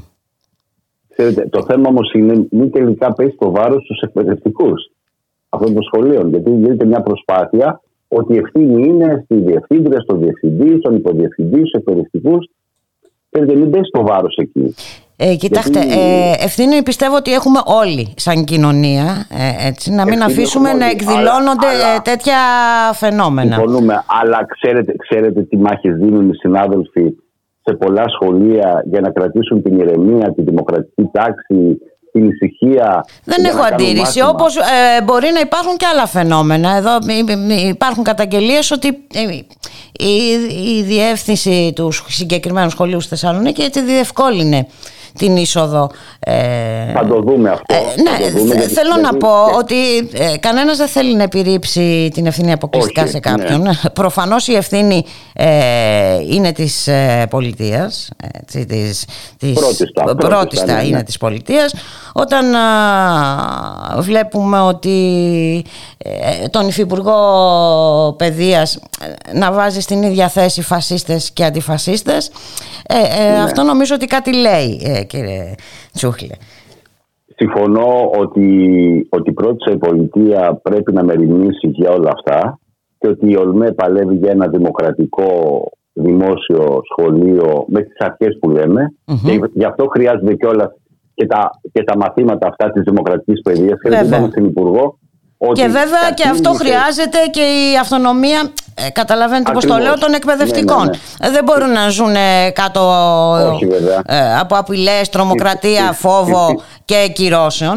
Ε, απολύτως λογικό. Καταργήθηκε στη Β' Λυκείου το μάθημα ε, και της είπαμε το εξής. Με αυτά τα παιδιά 17 ετών ψηφίζουν. Δεν πρέπει από το σχολείο να πάρουν όσο το δυνατόν περισσότερες γνώσεις για την έννοια της δημοκρατίας, του πολυκομματισμού, και όλα το συναφών αυτών ιδεών. Και παρόλα αυτά, ε, είδατε η απάντησή της ήταν ότι λατινικά του χρόνου, όχι κοινωνιολογία. Μάλιστα. Βλέπετε πώς αντιδρά. Ε, ναι, ε, βλέπουμε και αυτό ε, υποδηλώνει μια ε, πολιτική επιλογή, ε, κύριε Τσούχλη. Είναι νομίζω σαφές. Ναι, αλλά παιδαγωγικά δεν στέκεται. Σα επαναλαμβάνω. Έχω και παιδαγωγικά και κοινωνικά δεν στέκεται. Και ιστορικά δεν στέκεται. Πουθενά δεν στέκεται. Έχω κάνει μόνο κοινωνιολογία. Δεν έχω κάνει καθόλου λατινικά. Είναι μια ξένη γλώσσα για μένα. Μάλιστα. Και μου λέει ότι του χρόνου, να θέλει να ξαναδώσεις, θα δώσεις λατινικά. Δηλαδή, θα πρέπει να κάνεις ιδιαίτερα μαθήματα και να πάει να, να πας σε φροντιστήριο. Δηλαδή στην παραπαιδεία πάλι. Τα γνωστά. Τα γνωστά. Όποιος, έχει. Όποιος, δεν έχει, όποιος δεν έχει δεν μπορεί. Ναι, αυτό είναι, αυτό είναι το μήνυμα, δυστυχώς, που έρχεται από παντού. Όποιος, ε, και σας ευχαριστούμε πολύ για το χρόνο που μας δώσατε. Θέλω να πω ένα κάτι τελευταίο με την ελάχιστη βάση εισαγωγής. Ε, ε, αν γράψεις 3 και 4 και 5, είσαι εξοβελιστή και ο χειρότερος. Αν όμως έχεις γράψει 0-1 και πας στο κολέγιο και έχεις δυνατότητα να, το, το ιδιωτικό να πληρώσεις. Είσαι καλοδεχούμενος. Ανοίγουν οι πόρτες. Έτσι και δεν έχεις καν και την ε, παπηλιούμενη ε, του νησιν 2. Ξέρετε ότι αν δεν τελειώσει 6 χρόνια θα σε διαγράψω, Και μετά παίρνεις ένα πτυχίο εσύ και ο άλλος που έχει δρώσει μέσα από το δημόσιο πανεπιστήμιο είναι ισότιμο και ισόκυρο, λέει ο Υπουργός. Αυτά. Ναι, το γνωρίζω πάρα πολύ καλά. Πολύ καλά καταλαβαίνω αυτό που λέτε κύριε Τσούχλο. Έχω δύο παιδιά σε mm. πανεπιστήμια και ξέρω πάρα πολύ καλά και τον αγώνα που έδωσαν τα ίδια. Ε, και κάποιες θυσίες που, τις οποίες έπρεπε να κάνουμε κι εμείς έτσι, για να τους βοηθήσουμε να ακολουθήσουν τα όνειρά τους. Να σας ευχαριστήσω πάρα πολύ. Να είστε καλά. Ε, θα περιμένουμε με μεγάλο ενδιαφέρον ε, την απόφαση ναι, ναι. και πιθανόν να τα ξαναπούμε. Να είστε καλά. Ευχαριστώ πολύ. Να είστε καλά. Καλό σας μεσημέρι. Γεια gracias.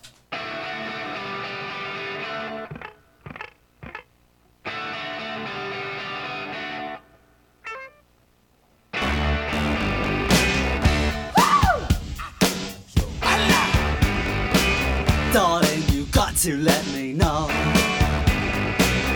Should I stay or should I go? If you say that you are mine. I'll be here till the end of time.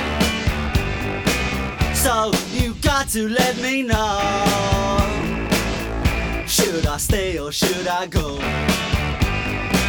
It's always tease, tease, tease. You're happy when I'm on my knees. One day is fine and next is black. So if you want me off your back, well come on and let me know. Should I stay or should I go? Should I stay or should I go now? Should I stay or should I go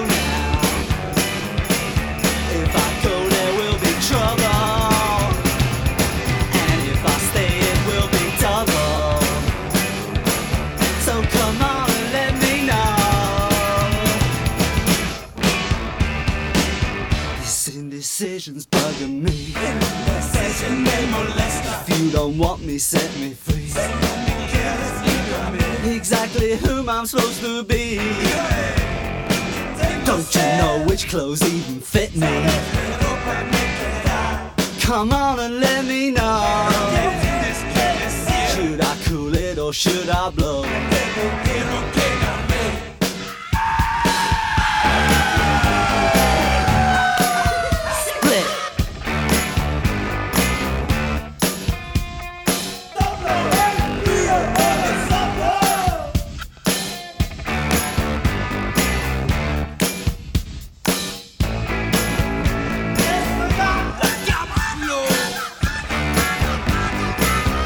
Should I stay or should I go now? Should I stay or should I go now? If I go, there will be trouble. And if I stay, it will be double. So you gotta let me know. Should I cool it or should I blow? Should I stay or should I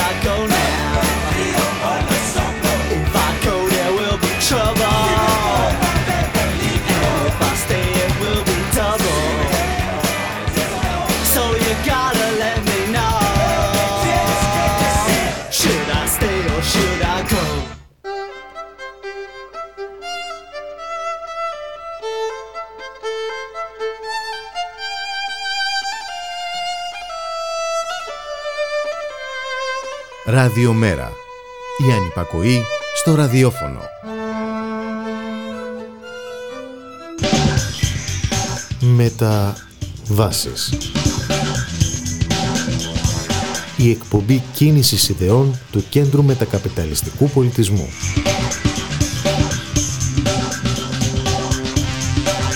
Κάθε Τετάρτη από τις 4 έως τις 5 και μισή το απόγευμα από το Ράδιο Μέρα.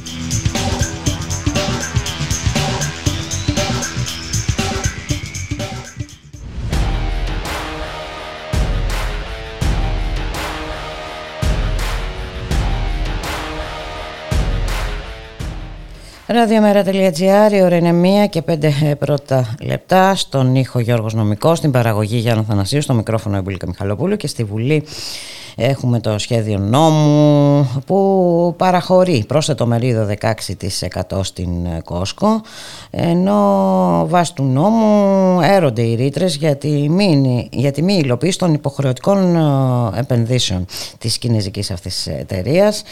Πάμε να δούμε πώς ακριβώς έχουν τα πράγματα. Έχουμε πολλές αντιδράσεις και από δήμους της περιοχής αλλά και από εργαζόμενους. Να καλωσορίσουμε την Φωτεινή Μπακαδήμα, βουλεύτρια στη Β' Πειραιά του Μέρα 25. Καλό μεσημέρι κυρία Μπακαδήμα. Καλό μεσημέρι Μπούλ, καλό μεσημέρι και σε όσους είναι μαζί μας. Ε, πραγματικά πώς να τη χαρακτηρίσει ε, κανείς, πώς να χαρακτηρίσει αυτό το σχέδιο νόμου; Ε, δεν είναι μόνο προκλητικό, ε, δεν είναι μόνο ασύμφορο, δεν είναι μόνο... Ε, πώς αλλιώς να το πώς αλλιώς να το χαρακτηρίσει. Δεν έχει και, και κανένα οικονομικό όφελος. Ακούμε για επενδύσεις, επενδύσεις, επενδύσεις και τελικά ποιον ωφελούν οι επενδύσεις ε, ε, κυρία Μπακαδήμα εκτός ε, ίσως μόνο τον επενδυτή; Την Κόσκο, εν προκειμένου. Μόνο, μόνο την Κόσκο, μόνο την Κόσκο, μόνο τον απεικιοκράτη που έχει πάρει το λιμάνι. Αλλά πραγματικά χθες, μόλις τώρα πριν λίγο ολοκληρώθηκε και η ψηφοφορία, οπότε τελείωσε πλέον. Α, πέρασε με τις ψήφους της Νέας Δημοκρατίας. Ε, απλό, είναι το λιγότερο.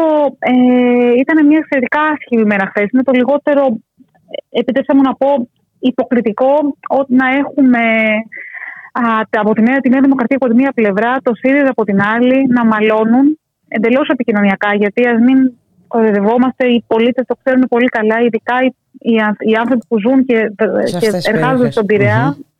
Αλλά και γενικότερα ξέρουν πολύ καλά πώς ξεκίνησε όλο αυτό. Ναι, μεν ξεκίνησε το 2014, ο διαγωνισμός ξεκίνησε το 2014. Η ιδιωτικοποίηση του λιμανιού φυσικά υπήρχε στο τραπέζι πολύ νωρίτερα από όταν ο Όλπ σταμάτησε να είναι κρατικός. Από το 10 θυμόμαστε όλοι πάρα πολύ, τις συζητήσεις- πολύ καλά τι συζητήσει και για την διεύρυνση του, της κουραζιέρας και γενικότερα για την ιδιωτικοποίηση. Δυστυχώς όμως η ιστορία δεν αλλάζει. Ξέρεις, χθες την ώρα που όταν μιλούσα στην Ολομέλεια και τα θύμιζε όλα αυτά, είχα, είχα αντιδράσεις βουλευτών του ΣΥΡΙΖΑ από κάτω που κατανοώ πως θέλουν να, έτσι, να ελαφρύνουν τη συνείδησή τους, αλλά δυστυχώς η, η ιστορία δεν αλλάζει. Το λιμάνι δόθηκε, ξεπουλήθηκε από το ΣΥΡΙΖΑ το 2016 με το, με το, με το 51%. απλώς ήρθε να το ολοκληρώσει η Νέα Δημοκρατία. Και ξέρεις, ίσως είναι και πιο βαρύ, γιατί η Νέα Δημοκρατία τουλάχιστον είναι συνεπής στην ιδεολογία της, στο πρόσημό της. Είναι συνεπής ότι θέλει να τα ξεπουλήσει όλα, είναι συνεπέστατη σε αυτό. Είναι συνεπής στο ότι εξυπηρετούν την ολιγαρχία. Αυτή είναι η ιδεολογία τους. Το ότι ξεπουλήθηκε όμως με αριστερή υπογραφή, αριστερή φυσικά εντός πολλών εισαγωγικών, και με Εισαγωγικών, ναι. πολλούς αστερίσκους, Παρό, ε, είναι κάτι που πραγματικά δεν ξεπερνιέται εύκολα, όσο και αν φωνάζουν, ξέρεις, βγαίνουν αρκετοί συνάδελφοι του ΣΥΡΙΖΑ, φωνάζουν, το καταλαβαίνω και σε ανθρώπινο επίπεδο.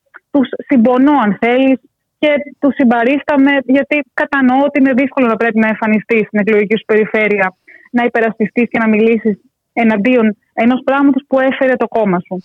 που Από εκεί και έφερε, πέρα- εντάξει, το οποίο ε, ενδεχομένως ε, μπορεί και να μην το διεύρυνε αν ήταν κυβέρνηση, λέμε, αλλά με υποθέσεις ε, δεν γίνονται πολιτικές, ε, έτσι, Ε, Ξέρεις, και ήταν, ε, εν πάση περιπτώσει κανείς δεν εγγυάται όταν, όταν υπάρχει μια βάση, όταν υπάρχει μια συγκεκριμένη ρύθμιση, όταν υπάρχει το συγκεκριμένο ε, ξεπούλημα, η συγκεκριμένη ιδιωτικοποίηση του, ε, του ΟΛΠ, ε, λοιπόν, τώρα το να είναι τώρα το 51 α, να γίνει ε, 68 είναι κάτι, 67, αλλά Φυσικά, τι φυσικά να κάνουμε; είναι κάτι, γιατί Ε, ξέρεις, είναι το θέμα ότι... Α, απ' αλλού αυτό όμως που ξεκινά, η πέρασε βάση χθες, βρίσκεται αλλού. Ε, λι- αυτό η είναι. βάση βρίσκεται αλλού σίγουρα. Αυτό που, ξε, που συζητήσαμε και που σημείωσαν πολλοί συνάδελφοι χθες είναι πως της αντιπολίτευσης, γιατί η αντιπολίτευση αντέδρασε, είναι πως όταν βλέπεις μια, μια, έναν επενδυτή, πάλι εντός πολλών εισαγωγικών, που δεν έχει τηρήσει τις συμβατικές υποχρεώσεις. Τώρα λοιπόν, τις οποίες θα έπρεπε να έχει τηρήσει για να μπορέσει, για να, μπει- να ξεκινήσει η συζήτηση για την παραχώρηση του επιπλέον ποσοστού. Όταν λοιπόν δεν το έχει κάνει. Και να εσύ πληρώσει του το για αυτό δίνεις που δεν έχει απλόχερα. τηρήσει. Έτσι, Ναι, να πληρώσει φυσικά, γι' αυτό. Φυσικά. Ναι. Και εσύ του το δίνεις απλόχερα το 16% του το σερβίρεις στο πιάτο, πώς από εκεί και πέρα μπορεί να πει κανείς πώς θα τηρήσει Κόσκο ξαφνικά και θα, βελ- θα τηρήσει τις υποχρεώσεις της. Γιατί να τη στηρίσει, γιατί, να- γιατί να τη στηρίσει φωτεινή, εφόσον έχει, Δεν έχει λε- κανένα λευκό λόγο να χαρτί, στηρίξει. ε, τη λευκή επιταγή Προφανώς, έχει. Κανέναν απολύτως λόγο δεν έχει.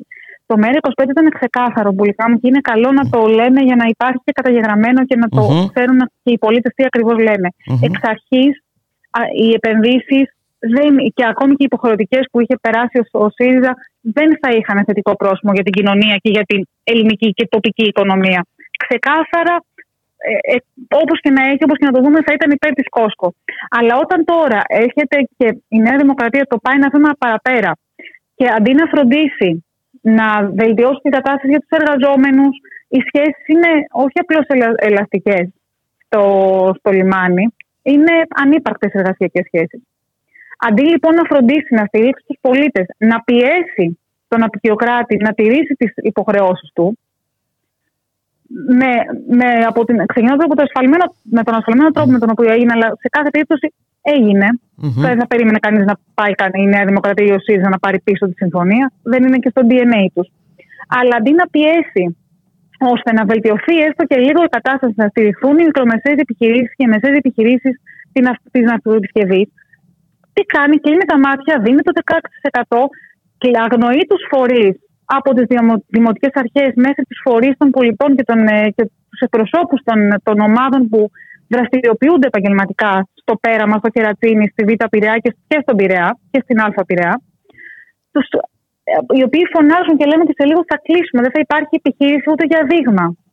Αγνοεί ότι η Κόσκο έχει συλληφθεί να μολύνει αποδεδειγμένα τα έργα της και με, ε, με τις επιχωματώσεις, με την πισωκόρηση και όχι μόνο. Και πηγαίνει, πε- κλείνει τα μάτια σε όλα αυτά. Αγνοεί τους φορείς, αγνοεί τους πάντες. με μόνο της μέλημα να δώσει το λιμάνι, να το ολοκληρώσει την, ε, το χάρισμα στην Κόσκο και να το βαφτίζει αυτό ανάπτυξη. Πραγματικά είναι εξοργιστικό. Πραγματικά είναι, θα- είναι, ναι, ναι, είναι απόλυτα εξοργιστικό και να σου πω και κάτι. Ήμουνα στην πορεία για τον Παύλο Φίσα και πραγματικά ε, από τη μια χαρούμενη για την συμμετοχή, τη μεγάλη συμμετοχή του κόσμου, από την άλλη η κατάσταση, ε, οι οσμοί ε, σε αυτές τις γειτονιές, ε, δηλαδή πραγματικά ε, με έκανε να, να νιώσω πάρα πολύ άσχημα ε, για, για την κατάσταση, για το περιβάλλον μέσα στο οποίο Ναι. ζουν αυτοί οι άνθρωποι. Δυστυχώς, δυστυχώς η κατάσταση είναι αυτή. Χειροτερεύει καθημερινά. Είναι η Κόσκο, είναι τα καζάνια της Όλη Λουάν, είναι τα σκουπίδια. Ή πραγματικά ε, διαχρονικά θεωρού, θεωρού, θεω- θεωρούσαν τη Β' Πειραιά ως το, το, την πίσω αυλή της της υπόλοιπης Αττικής. Πλέον έχει γίνει ο σκουπιδότοπος, έχει γίνει ο χώρος που ξεπουλάμε και δίνουμε γη και είδωρος ώστε να μπορούμε να πουλήσουμε σε, σε, σε αυτοεπενδυτές ό,τι μπορούμε και πραγματικά καμία, καμία μέρημνα κεντρική α, για τους πολίτες, για τις τοπικές επιχειρήσεις, για τις τοπικές οικονομίες, για το πώς ζουν οι άνθρωποι στη Β' Πειραιά και στην Α' Πειραιά κάθε μέρα, για το, τα προβλήματα που βιώνουν, καμία, μόνο τείχος από τη Νέα Δημοκρατία και διγλωσία από το ΣΥΡΙΖΑ. Και βέβαια κάθε τι που, μπε- σε κάθε τι που μπαίνει υπογραφή ε, μετά είναι πολύ δύσκολο να αντιστραφούν ε, τα πράγματα. Θα ακούσουμε πάλι Δυστυχώς. ε, για τη συνέχεια του κράτους και τα λοιπά και τα λοιπά και τα λοιπά. Οπότε πραγματικά ε, μόνο στις κινητοποιήσεις του κόσμου, στις μαζικές αντιδράσεις, μόνο εκεί ε, βρίσκεται Μόνο τελικά εκεί. από ό,τι Μόνο- φε- μόνο η αυτή είναι η λύση. λύση.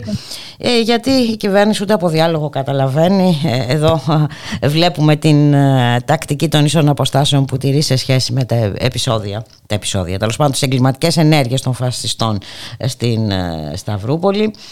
Για τον ε, υφ- Υπουργό Ανάπτυξης ε, είναι ένα- απλώς ένα κοινωνικό φαινόμενο οπότε όλα αυτά πραγματικά πρέπει να μας κινητοποιήσουν ε, γιατί έχουν μαζευτεί τόσα πολλά ε, και όσο τα αφήνουμε θα είναι πολύ πιο δύσκολο να αλλάξουμε κάτι, να αντιστρέψουμε κάτι. Ε, έτσι δεν είναι; Συμφωνώ απόλυτα μαζί σου. Θεωρώ όμως πως ο κόσμος σιγά σιγά ξυπνάει, αντιδρά, διεκδικεί τη ζωή του πίσω και όπως λέμε, όχι μόνο στη Β' Πειραιά, όχι μόνο στο Κερατσίνο, όχι μόνο στο Τεπεζόν, αλλά σε όλη την Ελλάδα θα έχουμε ζωή, θα αγωνιστούμε για να έχουμε ζωή σε πείσμα όλων των συμφερόντων της τοπικής ολιγαρχίας αλλά και της ξένης ολιγαρχίας και σε, σε πείσμα όλων εκείνων που νομοθετούν σε βάρος των πολιτών. Το ΜΕΡΑ25 είναι πάντα δίπλα στους πολίτες, για τους πολίτες και αυτό που λέμε για τους ανθρώπους και όχι για τα αξιώματα, εμείς το έχουμε κάνει κτήμα μας, έτσι πορευόμαστε, έτσι θα συνεχίσουμε να πορευόμαστε και όπως είπα χθες και θα το λέω με πολύ μεγάλο καμάρι,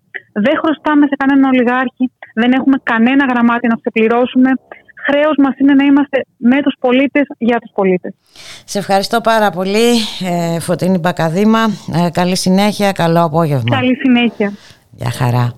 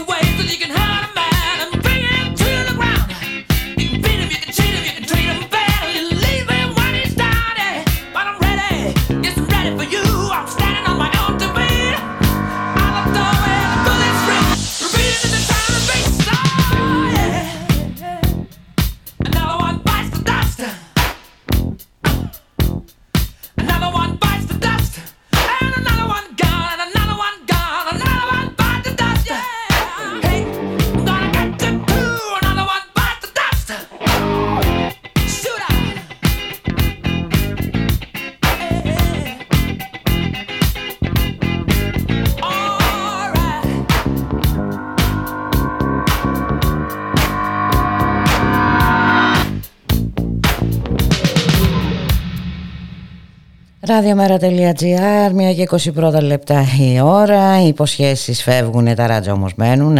Αναφέρομαι στην ε, Κρήτη. Ε, και στα ράτζα που έχουν στηθεί, χωρίς ε, βασικές ε, υποδομές, ε, χωρίς νερό να παραμένουν οι άνθρωποι. Πάμε όμως να καλωσορίσουμε τον Δημήτρη Λιάμπη, είναι μέλος της Κεντρικής Επιτροπής του Μέρα 25. Ήταν αυτές τις μέρες κοντά στους σεισμοπαθείς. Γεια σου Δημήτρη. Γεια σου Μπούλικα. Τι γίνεται; Γεια σε όλους. Τα είπα καλά; Καλά τα είπες, καλά τα είπες. Βέβαια, οφείλω πρέπει να σημειώσω ότι αυτό το είδα και με τα μάτια μου. Δηλαδή, έτσι, στο εκθεσιακό κέντρο του βαρκαλοφορειου η αλληλεγγύη από τους κατοίκους ξεχυλίζει. Και σε ρουχισμό και σε κουβέρτες κτλ. Είδα μπουλικα, είδα σκηνές. Mm-hmm. Τις κλασικές σκηνές που βλέπουμε σε τέτοιες περιπτώσεις, του στρατού, καλό αυτό θα έλεγα για την πρώτη, τη δεύτερη, την τρίτη μέρα. Για παραπάνω ναι, ναι. δεν είναι. Ναι, γιατί, στην πρώτη φάση, πρώτη εντάξει, βροχή... λύνουν ένα, ένα πρόβλημα σε πρώτη φάση όμως. Ναι. Τα προβλήματα είναι πολλά. Πέραν από σπίτια, να σου πω ότι τα σπίτια είναι και καινούργια πολλά από αυτά. Είναι δηλαδή σπίτια μου, ε, μπήκα στο σπίτι δηλαδή 20 ετία. Μάλιστα. Κατά πάσα πιθανότητα θα κρυθεί κόκκινο το σπίτι. Στην καλύτερη περίπτωση κίτρινο. Οπότε φαντάζεσαι με οικισμούς και σπίτια πολύ παλαιότερα τι έχει συμβεί. Έτσι έχουν καταδεχθεί, έχουν ισοπεδωθεί τα πάντα. Ε, δεν τα φτιάξανε καλά. Όπως είπε και ναι, ο. Δεν τα φτιάξανε, το είπε. Ο το Πρωθυπουργός. Το είπε και αυτό. Ναι. Δεν τα φτιάξανε καλά, το είπε. Πρέπει να σημειώσω εδώ, Μπούλικα, επίτρεψε μου, μιλάμε για ένα καινούριο, όπως λένε οι επιστήμονες, καινούριο ρήγμα. Όλα, όλοι οι σεισμοί μέχρι εκείνη τη στιγμή ήταν υποθαλάσσιοι. Δημιουργήθηκε ένα καινούριο ρήγμα του οποίου, πρόσεξε να δεις τώρα, η πολιτική του διάσταση είναι ότι ακουμπάει άμεσα παραδίπλα που θα είναι η περιοχή που θα χτιστεί το αεροδρόμιο του Καστελίου. Α, μάλιστα. Για, γιατί δεν έχουμε ακούσει και στα ΜΜΕ δεν γίνεται ρεπορτάζ σοβαρό και ενημέρωση. Υπάρχει και αυτό. Ω πολιτική διάσταση το θέτω στο θέμα. Κατά τα άλλα, ενημερώθηκα. Υπάρχει ένα ξενοδοχείο στη Χερσόνησο λειτουργεί και ένα στο Ηράκλειο, όπου φιλοξενούνται κάποιοι από αυτούς τους κατοίκους.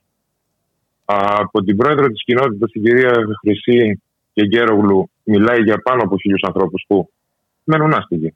Ξεκάθαρα Και επειδή είχα την τύχη και για κάποιους άλλους την ατυχία, την ώρα που έφτανα, έφευγε ο κύριος Μητσοτάκης, ο πρωθυπουργός, με τη συνοδεία του, το πρώτο μου ερώτημα ήταν αν ανακοινώθηκε από τον Πρωθυπουργό. Ε, μη στα πολυλογώ, το ίδιο μοντέλο Καρδίτσας και Βόρειας Εύβοια θα ακολουθηθεί και εκεί. Το πιο χρεωμένο κράτος στον κόσμο αυτή τη στιγμή. Που οι τράπεζες δεν στάζουν ούτε δραχμή ούτε ευρώ, πάλι η λύση είναι δάνεια. Και θυμίζω στην Καδίτσα είχαμε πλημμύρες. Στη Βόρειο Εύβοια, στη Βόρειο Εύβοια πυρκαγιές και στο Αρκαλοχώρη σεισμό. Δηλαδή η λύση για τον κύριο Μητσοτάκη είναι ασπιρίνη ανεξαρτήτως πάθησης. Είναι τρομερό όμως και σε ποιους απευθύνεται έτσι Στους πολίτες πια, ε, ποιους μιας χρεοκοπημένης χώρας έτσι και μάλιστα ε, μιλάει για δάνεια ε, όταν έχει γυρίσει από το Παρίσι και έχει υπογράψει συμφωνίες 5 δις. Έτσι. Έτσι.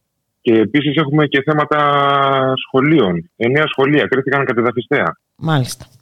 Υπάρχουν δηλαδή πολλά θέματα που έχουν ανοίξει ναι, σίγουρα. και που πρέπει να συνεννοηθούν μεταξύ τους. Μάλιστα. Ένα... Τι με ε, όχι, λέω ένα είναι το πρόβλημα, το που θα πάνε αυτοί οι άνθρωποι, ε, γιατί όπως είπες και εσύ, ε, οι σκηνές είναι μια πρώτη λύση. Τι μέρημνα υπάρχει, Δημήτρη; Κάποιοι φιλοξενούνται σε ξενο... Α, δεν υπάρχει, μάλιστα. Δεν υπάρχει. Είναι ό,τι βρούμε, όποιος προσφερθεί. Βρήκαμε ένα ξενοδοχείο στο Χερσόνησο, βρήκαμε ένα στο Ηράκλειο. Δεν είναι αυτά βάση σχεδιασμού. Και οι επιστήμονες μιλάνε, επειδή μιλάμε για καινούριο ρήγμα, ότι αυτό θα τραβήξει όλο το χειμώνα και ίσως και παραπάνω. Συνεπώς και το οποιοδήποτε σχέδιο γίνει δεν μπορεί να είναι ενό και δύο μηνών. Πρέπει να πάει χρόνου και πέρα. Πρέπει οι άνθρωποι αυτοί, γιατί και ο προσωπικός μου φόβος είναι και μια ερημοποίηση. Διότι εκτός από σπίτια έχουμε και επιχειρήσεις που έχουν εκκρεμιστεί. Έχουμε τους εργάτες γης, που όσο επιτοπλίστων είναι μετανάστες. Πέραν αυτού, επειδή ο έτερος της Κεντρικής Επιτροπής, ο Απόστολη ο Λουλουδάκης, όπως με ενημέρωσε την πρώτη μέρα που ήταν εκεί, που εγώ δεν μπορούσα να πάω, είδε, τους είδε, συναντήθηκε με, ανθρώπους αυτούς, με τους ανθρώπους αυτούς, μετανάστες, εργάτες γης, απομονωμένοι λίγο παραπέρα, έμεναν που έμεναν σε χαμόσπιτα, η γνωστή αντιμετώπιση ελληνικής στους μετανάστες, δυστυχώς. Τα σπίτια αυτά έχουν ισοπεδωθεί, δεν έχουν που να πάνε, δεν έχουν να δουλέψουν, χαρακτηριστική περίπτωση ενός ανθρώπου που έπεσε το σπίτι, πλάκωσε την αποθήκη και μετά έπεσε και η αποθήκη, πλάκωσε τα εργαλεία δουλειάς του, αγροτικά κτλ. Οπότε έχουμε σπίτι και επιχείρηση τέλος. Φούρνος, ο οποίος δεν μπορεί να λειτουργήσει ξανά. Οι νέοι που δούλευαν στις ελιές. Τώρα οι εργάτες γης έχει αποδείξει η κυβέρνηση Μητσοτάκη ότι τους έχει στην τελευταία μοίρα τους μετανάστες. Το γνωρίζουν αυτό οι άνθρωποι, δεν είναι ανόητοι. Και θα προσπαθήσουν να, να, να βελτιώσουν τη ζωή τους, να φύγουν και από εκεί. Συνεπώς έχουμε και οικονομική ζημιά στην περιοχή. Πρέπει το σχέδιο, το σχέδιο να είναι μακρόπνο και σύντομα, εξαιρετικά σύντομα. Βέβαια, βέβαια, από ό,τι μας έλεγε και ο συνάδελφος ο Μάριος ο Διονέλης ε, ε, τους είπε το αυτονόητο τουλάχιστον ότι δεν θα πληρώσουν έμφυα για τον κρεμισμένο του σπίτι δηλαδή και αυτό το θεωρεί κάποιος σοβαρή ε, μπορεί να θεωρηθεί, αν μπορεί να θεωρηθεί αυτό σοβαρή εξαγγελία αλλά το θέμα είναι ότι... Ναι. Το ακούσαμε αυτό που έλεγε και στη Βόρειο Εύβοια, όπου έλεγε εξάμεινη φορολογική απαλλαγή. Λες και σε έξι μήνες όλα θα έχουν γίνει ξανά. Ναι, ναι, θα έχουν φτιάξει που ξανά. Μιλάμε για οικονομικές ζημίες τριακονταετία στη Βόρειο Εύβοια και πόσο θα πάει εδώ στο Αρκαλοχώρι δεν ξέρουμε, γιατί μιλάμε πραγματικά για ένα καινούργιο φαινόμενο. Τώρα ανακαλύφθηκε αυτό το ρήγμα. Μάλιστα. Πρέπει να μελετηθεί από την αρχή, από το μηδέν. Και όπως είπες και εσύ, πρέπει να υπάρξει ένα σχέδιο εντάξει, και άμεσο αλλά και σε βάθος χρόνου. Και σε βάθος χρόνου βεβαίως, ναι. Και παραπάνω ίσως από τις ανάγκες που έχουν κρυθεί μέχρι στιγμής. Και παραπάνω ίσως, γιατί δεν ξέρεις τι θα γίνει. Μιλάμε για ένα καινούργιο φαινόμενο. Μάλιστα. Εμείς θα είμαστε εδώ, θα τα λέμε, ε, να βλέπουμε, γιατί ξέρεις ε, συχνά όταν μετά την καταστροφή ξεφεύγουν και τα φώτα της ε, δημοσιότητας και μένουν οι άνθρωποι εκεί να παλεύουν μόνοι τους. Γι' αυτό είμαστε εμείς εκεί, πρέπει να είμαστε εκεί καθημερινά, να το παρακολουθούμε καθημερινά. Και, εκεί και στην Κρήτη και στην Εύβοια και στην Τίνο και όπου υπάρχουν αντιδράσεις και κινητοποιήσεις και δράματα ανθρώπων. Να σε ευχαριστήσω πάρα πολύ Δημήτρη. Εγώ ευχαριστώ. Εγώ. Να είσαι καλά. Γεια χαρά. Καλή συνέχεια. Some people call me the space cowboy. Yeah. Some call me the gangster of love. Some people call me Maurice. Cause I speak of the pompatus of love. People talk about me, baby say I'm doing you wrong, doing you wrong.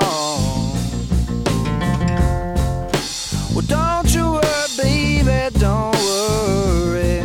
Cause I'm right here, right here, right here, right here at home. Cause I'm a picker, I'm a grinner, I'm a lover, and I'm a sinner. I play my music in the sun. I'm a joker. I'm a smoker, I'm a midnight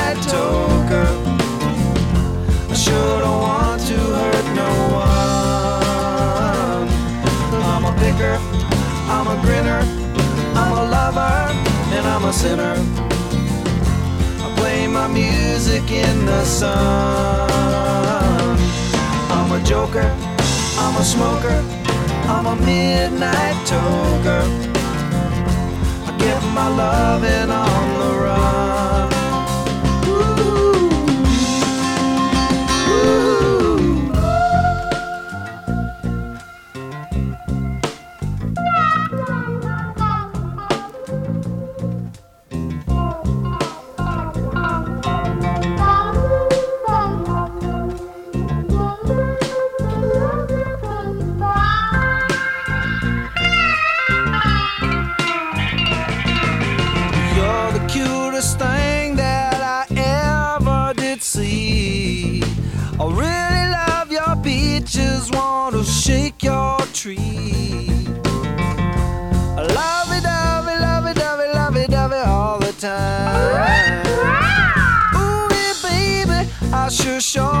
good time. Cause I'm a picker, I'm a grinner, I'm a lover, and I'm a sinner.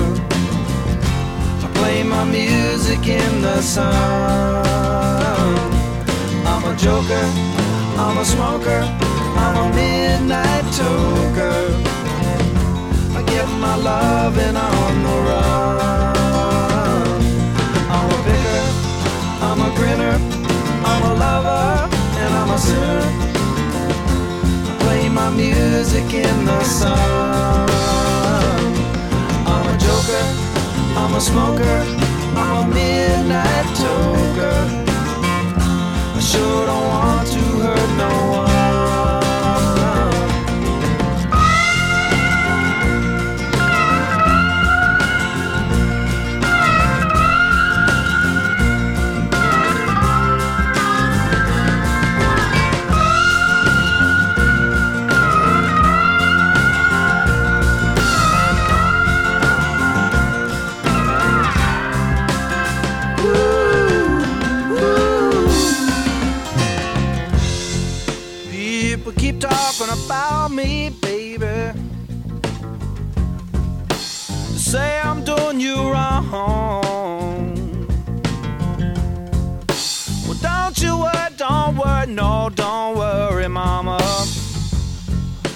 I'm right here at home. You're the cutest thing I ever did see. Really love your peaches, wanna shake your tree. Ραδιομέρα.gr Στον ήχο Γιώργος Νομικός Στην παραγωγή Γιάννα Θανασίου Στο μικρόφωνο η Μπουλίκα Μιχαλοπούλου Και σε αυτήν εδώ την κυβέρνηση Δεν αρκεί ο έλεγχος των μέσων ανημέρωσης Επιδιώκει και σιωπητήριο Επιδιώκει τη φήμωση Επιδιώκει τον έλεγχο των κοινωνικών μέσων δικτύωσης Που αποδεικνύονται επικίνδυνα για αυτήν Αν λάβουμε υπόψη ε, τα πρόσφατα γεγονότα Σχετικά με τις κινητοποιήσεις ε, των διανομέων της eFood Και το κίνημα αλληλεγγύης που εκφράστηκε μέσω του διαδικτύου ε, προσπάθεια φήμωσης λοιπόν, για μια τέτοια προσπάθεια θα μιλήσουμε ευθύς αμέσως με την συνάδελφο Λαμπρινή Θωμά, δημοσιογράφος στο Press Project. Ε, γεια σου Λαμπρινή, καλό μεσημέρι. Καλό μεσημέρι σε όλους. Λοιπόν, έχουμε απαγόρευση από το, ε, από το φουμπού, από το facebook. Όχι την πρώτη, όχι την πρώτη, να τα πάρουμε λίγο στην αρχή, γιατί ναι, Βεβαίως. έχουμε αποφασίσει ότι πρέπει να μας κλείσουν το στόμα από ό,τι φαίνεται. Ε, είναι και επειδή αφορά άρθρα, και αυτό είναι σημαντικό. Η πρώτη προειδοποίηση μου είχε έρθει και ήταν η πρώτη φάση που ετιμωρήθη ε, την εποχή της απεργίας πείνας του Δημήτρη Κουφοντίνα. Τότε είχαν κλείσει και το λογαριασμό του Κωνσταντίνου του Πουλή. Μμμ. Ήμασταν δύο από το πρέσβη το είχαμε υποστεί αυτό. Η δεύτερη προειδοποίηση μου ήρθε τώρα με το άρθρο, με, αμέσως μετά το άρθρο για τη σχεδιαζόμενη από τη CIA δολοφονία του Τζούλιαν Ασάντ και δεν το θεωρώ τυχαίο. Μμμ. Μου έστειλαν ότι τέσσερα άρθρα μου, φτάνοντας το 2020, παρακαλώ το ψάξιμο, Μάλιστα. ήταν ε, διαφήμιση επικινδύνων προσώπων και οργανώσεων και με προειδοποιούσαν ότι μαζέψου γιατί. Ας πούμε. Δεν θα τα αφήσουμε εμείς να γράψεις στο Facebook. Ότι... Από τα τέσσερα άρθρα αυτά έχει ενδιαφέρον να πω ότι το ένα ήταν ιατρικό ανακοινωθέν του κυρίου Σδούγκου που ήταν γιατρός επιλογής του, Του Κουφοντίνα. Κουφοντίνα. Θεωρήθηκε Μμμ. αυτό επικίνδυνο. Και το δεύτερο άρθρο ήταν ένα άρθρο μετάφραση, δεν ήταν καν ότι είναι μετάφραση και ότι δεν το έχω γράψει εγώ, ε, συναδέλφου, όχι συναδέλφου, ακαδημαϊκού Αμερικάνου και αφορούσε τα εγκλήματα των Ισραηλινών και ειδικά του Αριέλ Σαρών στο Λίβανο και της φαγή της Άμπρα και Σατήλα. Απλώς είχε τη λέξη τρομοκρατία στον τίτλο αυτό το, το άρθρο. τι δεν θεωρούμε τρομοκρατία, ήταν ο, ο τίτλος του. Αυτά τα άρθρα πάνε πίσω στο 20. Σήμερα μου ήρθαν άλλα δύο με απαγόρευση 90 ημερών να κάνω οποιαδήποτε live ε, μετάδοση, τρεις μήνες δηλαδή, ε, ή να διαφημίσω οτιδήποτε στο Facebook. Με προειδοποίηση ότι θα μου κλείσουν και το λογαριασμό αν συνεχίσω. Μάλιστα. Αν συνεχίσω δηλαδή να βάζω άρθρα τα οποία δημοσιεύονται σε μέσο, αν συνεχίσω όντας γύρω στα 30 χρόνια μέλος ενώσεως συντακτών, αν συνεχίσω με 36 χρόνια στο επάγγελμα να γράφω, θα δημοσιογράφος. Είναι απίστευτο. Και θέλω να πω ότι το ένα από αυτά που μου κόψανε έχει πάρα πολύ πλάκα. Και πραγματικά είναι αστείο. Θα το στείλω και στην Ένωση Τακτών. Ετοιμάζω επιστολή να στείλω στις ενώσεις, όλες μας τις ενωσει Ε, όπου έγραφα για την εμπειρία μου στο BBC και έχει ενδιαφέρον γιατί δείχνει πόσο στόκοι είναι όποιοι το κάνουν, ναι, μου επιτρέπει η έκφραση. με την συνάδελφο και διευθύντριά μου στην ελληνική υπηρεσία του BBC, τη Ρόζη Τιβουδούρη, η οποία τότε σε, κάποια, σε κάποιο κείμενο που είχα γράψει γιατί κάλυπτα τη δίκη της ε, 17 Νοέμβρη, ε, μου είχε πει δεν θα γράψεις ο Κουφοντίνας, θα γράψει ο κύριος Κουφοντίνας. Γιατί κάθε άνθρωπος πριν καταδικαστεί και όποιος κάθεται στο εδόλιο είναι άνθρωπος άξιος σεβασμού.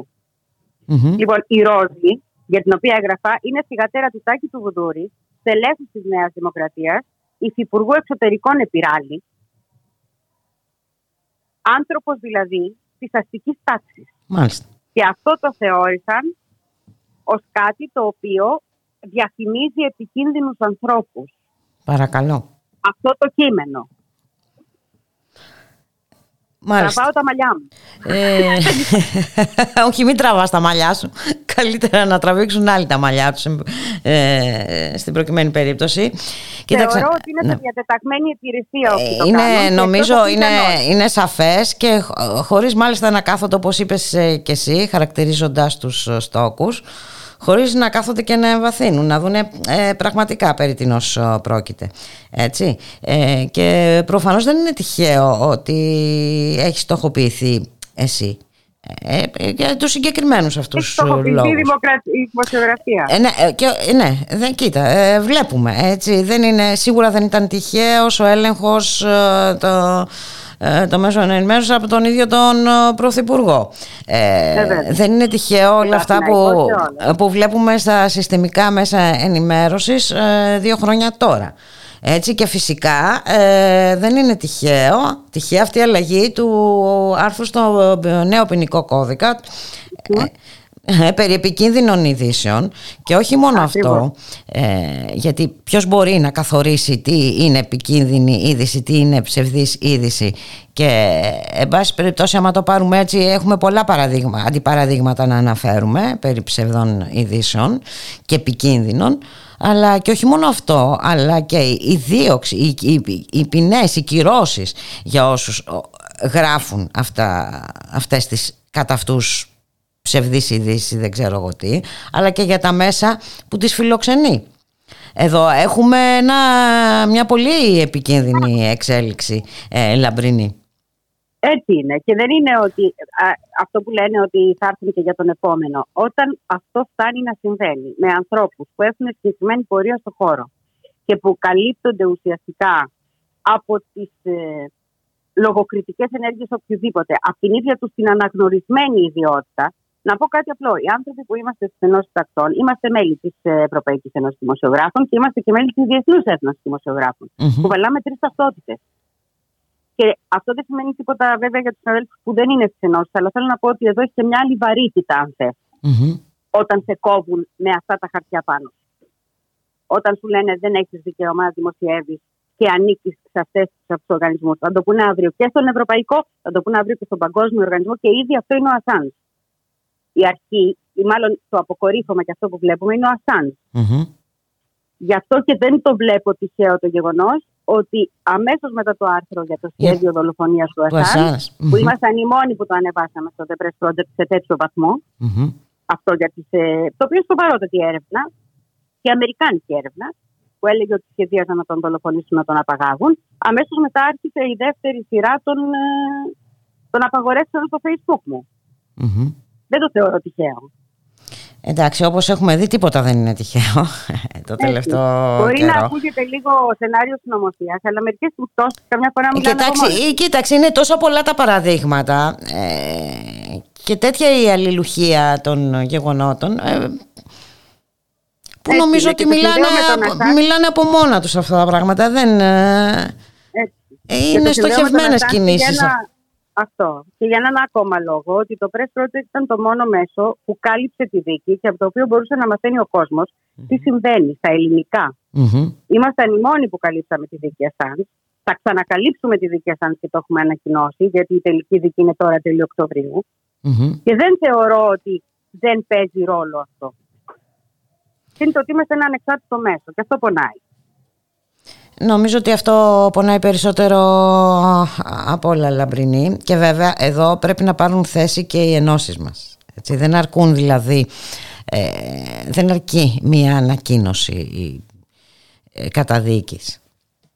Δεν ξέρω Ε, βέβαια, τι άποψη βέβαια. έχεις, Μα αλλά... γι' αυτό ε, ετοιμάζομαι, αυτό ετοιμάζω να κάνω, να, να ενημερώσω τις ενώσεις, γιατί πλέον έχουμε περάσει σε ένα επίπεδο ιδιαίτερα επικίνδυνο.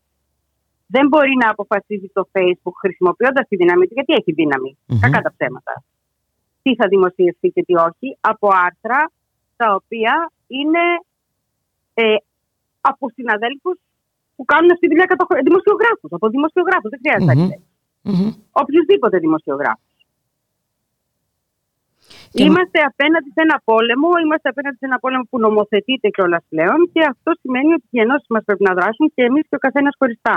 Εγώ θα απευθυνθώ σε ενώσει, αλλά θα απευθυνθώ, το σκέφτομαι πολύ σοβαρά και στους συναδέλφους χωριστά, ώστε να μπορέσουν οι ενώσεις να πιεστούν αν χρειαστεί, γιατί από κάτω είμαστε άνθρωποι και στις ενώσεις, δεν είναι μόνο τα διοικητικά συμβούλια.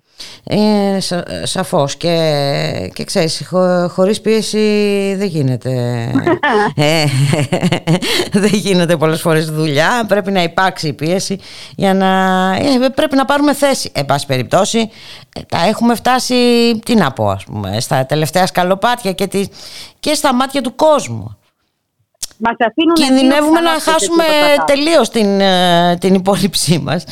Και για κάποιους Αυτό μπορεί να είναι. μην έχει σημασία, αλλά για κάποιους άλλους έχει μεγάλη σημασία. Βεβαίως και έχεις. Και όχι μόνο αυτό. Ή μπαίνεις στη λίστα πέτσα ή σε θυμώνω. Δηλαδή αυτό είναι το συμπέρασμα για τη δημοσιογραφία στην Ελλάδα. Και αυτό θα το επιτρέψουμε. Όχι, αυτό ακριβώς δεν πρέπει να επιτρέψουμε. Αυτό δεν Ακριβώς. πρέπει να επιτρέψουμε. Είναι αυτό που λένε. Αυτή είναι μια αφορμή. Αυτή είναι μια αφορμή, γιατί δεν είναι η πρώτη.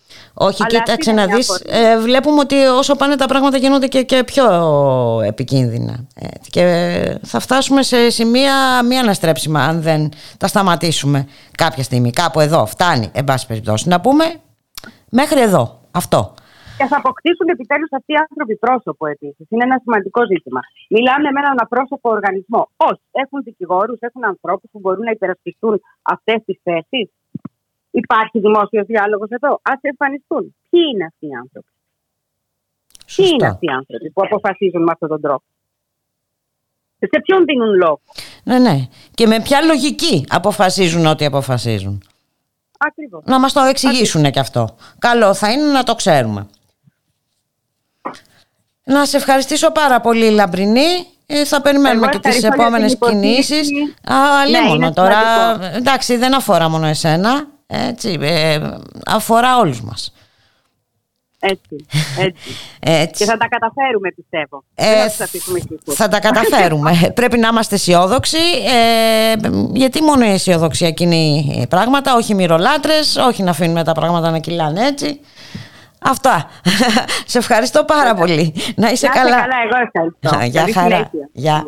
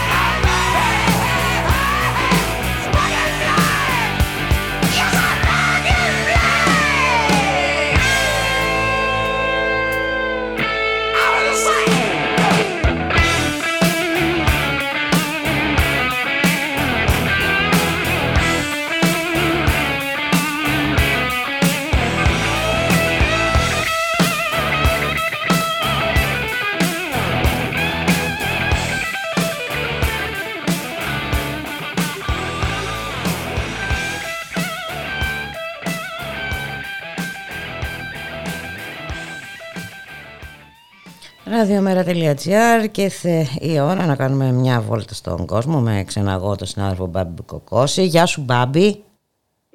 Ε, καλησπέρα, καλησπέρα Μπουλίκα. Καλό μεσημέρι και σε εσένα και στους ακροατές, ακροατηρίε μας. Ε, να ξεκινήσω εγώ. Να ε. ξεκινήσω εγώ με μια είδηση που είδα μόλις πριν από λίγο για τον Νικολά Σαρκοζή, έτσι. Ε, θα είναι.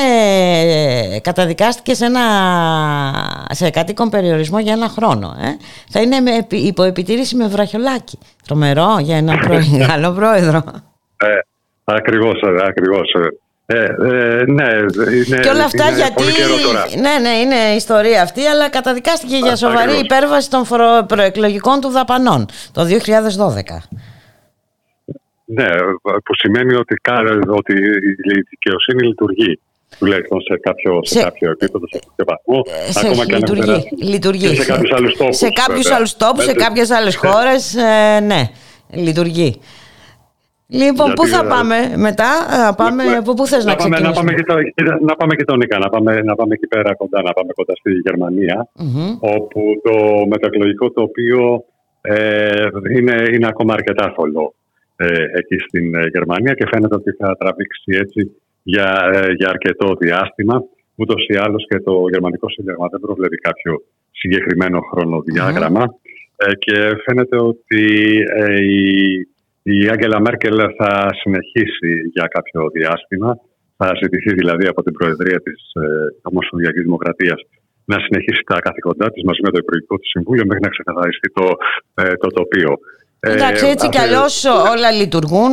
Ε, δεν σταματάει η λειτουργία του κράτους. Ε, ε, ασφαλώς, σίγουρα. Από εκεί πέρα ε, όμως μην ξεχνάμε και ε, και βέβαια και για την ίδια τη Γερμανία, αλλά και για το ρόλο που παίζει η γερμανια ε, για όλο το ευρωπαϊκό οικοδόμημα. Οπότε το τι αποφάσεις τώρα θα ε, ληφθούν όσον αφορά την δημοσιονομική πολιτική που θα ακολουθήσει, γιατί με, μην ξεχνάμε αυτό είναι ένα από τα μεγάλα αγκάθια που θα, θα κληθούν να απαντήσουν οι ενδεχόμενοι κυβερνητικοί συνασπισμοί που θα προκύψουν. Και είναι το θέμα των διαπραγματεύσεων ε, δηλαδή από τη μια ε, πλευρά έχουμε ε, καταρχήν ε, μιλάμε για το πιο πιθανό για ένα, για ένα τριμερές συνασπισμό με τους φιλελεύθερους και με τους πράσινους. Είτε, είτε με κυρίαρχο κόμμα τους σοσιαλδημοκράτες, το Λασόλ, είτε, είτε τους χριστιανοδημοκράτες. από εκεί πέρα το FDP, οι φιλελεύθεροι, μιλάνε βέβαια για μια ε, αυστηρή δημοσιονομική πολιτική, δηλαδή να, να επανέλθει ε, και η Γερμανία και αλλά και η Ευρώπη γενικότερα σε ένα αυστηρό δημοσιονομικό πλαίσιο και μάλιστα ε, ε, θεωρούν ότι θα πρέπει να αναλάβουν αυτή το Υπουργείο Οικονομικών της Γερμανίας. Ο Κρίστιαν Λίντνερ, ο ηγέτης τους προς το παρόν φαίνεται ανένδοτος σε αυτός σε οποιαδήποτε, σε οποιαδήποτε κυβέρνηση συνασπισμού θέλει να αναλάβει το Υπουργείο Οικονομικών. Αλλά από την άλλη έχουμε τους ε, πράσινους, έναν άλλο εταίρο ενδεχομένως να συμμετάσχει σε κάποιο κυβερνητικό συνασπισμό που φαίνεται τουλάχιστον θεωρητικά έτσι, τουλάχιστον αυτή τη στιγμή, ε, ότι είναι διατεθειμένοι οι πράσινοι να ε, συζητήσουν για κάποια αναθεώρηση των αυστηρών κανόνων του, του, Συμφώνου Σταθερότητας. Να μας επιτρέψει να κρατάμε μικρό καλάθι, Μπάμπη. Ε, σίγουρα. Σε ό,τι αφορά αλλαγές ε, σε αυτό το τοπίο το οικονομικό. Και, και, και ειδικά, και Δεν νομίζω ότι τα. Και από το συγκεκριμένο. Ε, μην ξεχνάμε και ποια στάση έχουν κρατήσει και οι σοσιαλδημοκράτες. Τώρα για να μην. έχουμε, και έχουμε Και παλιότερα, αν πάμε, και την στάση κράτησαν ήδη οι πράσινοι. Να σου θυμίσω εποχές Σρέντερ, όπου οι πράσινοι είχαν το, το Υπουργείο Εξωτερικών. Θυμόμαστε το Γιώργο Καθίσερ και πολιτικές που είχαν ακολουθήσει από πολιτικές που είχαν ακολουθήσει. Θυμόμαστε τον πόλεμο στη Γιουγκοσλαβία. Ε; Ακριβώς, ακριβώς.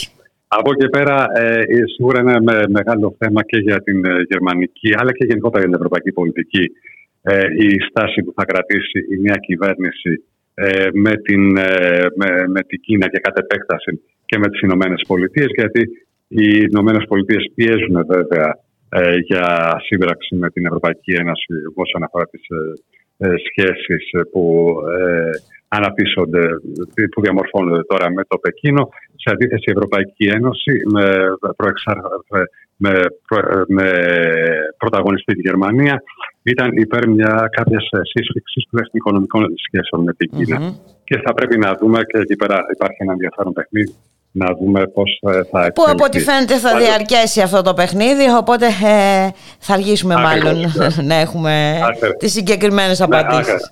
Ακριβώς, θα αργήσουμε αρκετά. Πάντως, γενικά το, το κλίμα που υπάρχει αυτή τη στιγμή και αποτυπώνεται από αναλυτές στην ε, Γερμανία είναι ότι ε, γενικά ε, ακολουθεί και η Γερμανία μια στροφή προς την ε, σοσιαλδημοκρατία όπως και άλλες ευρωπαϊκές χώρες ή όπως οι σκανδιναβικές χώρες, οι χώρες της Ιβηρικής Χερσονήσου.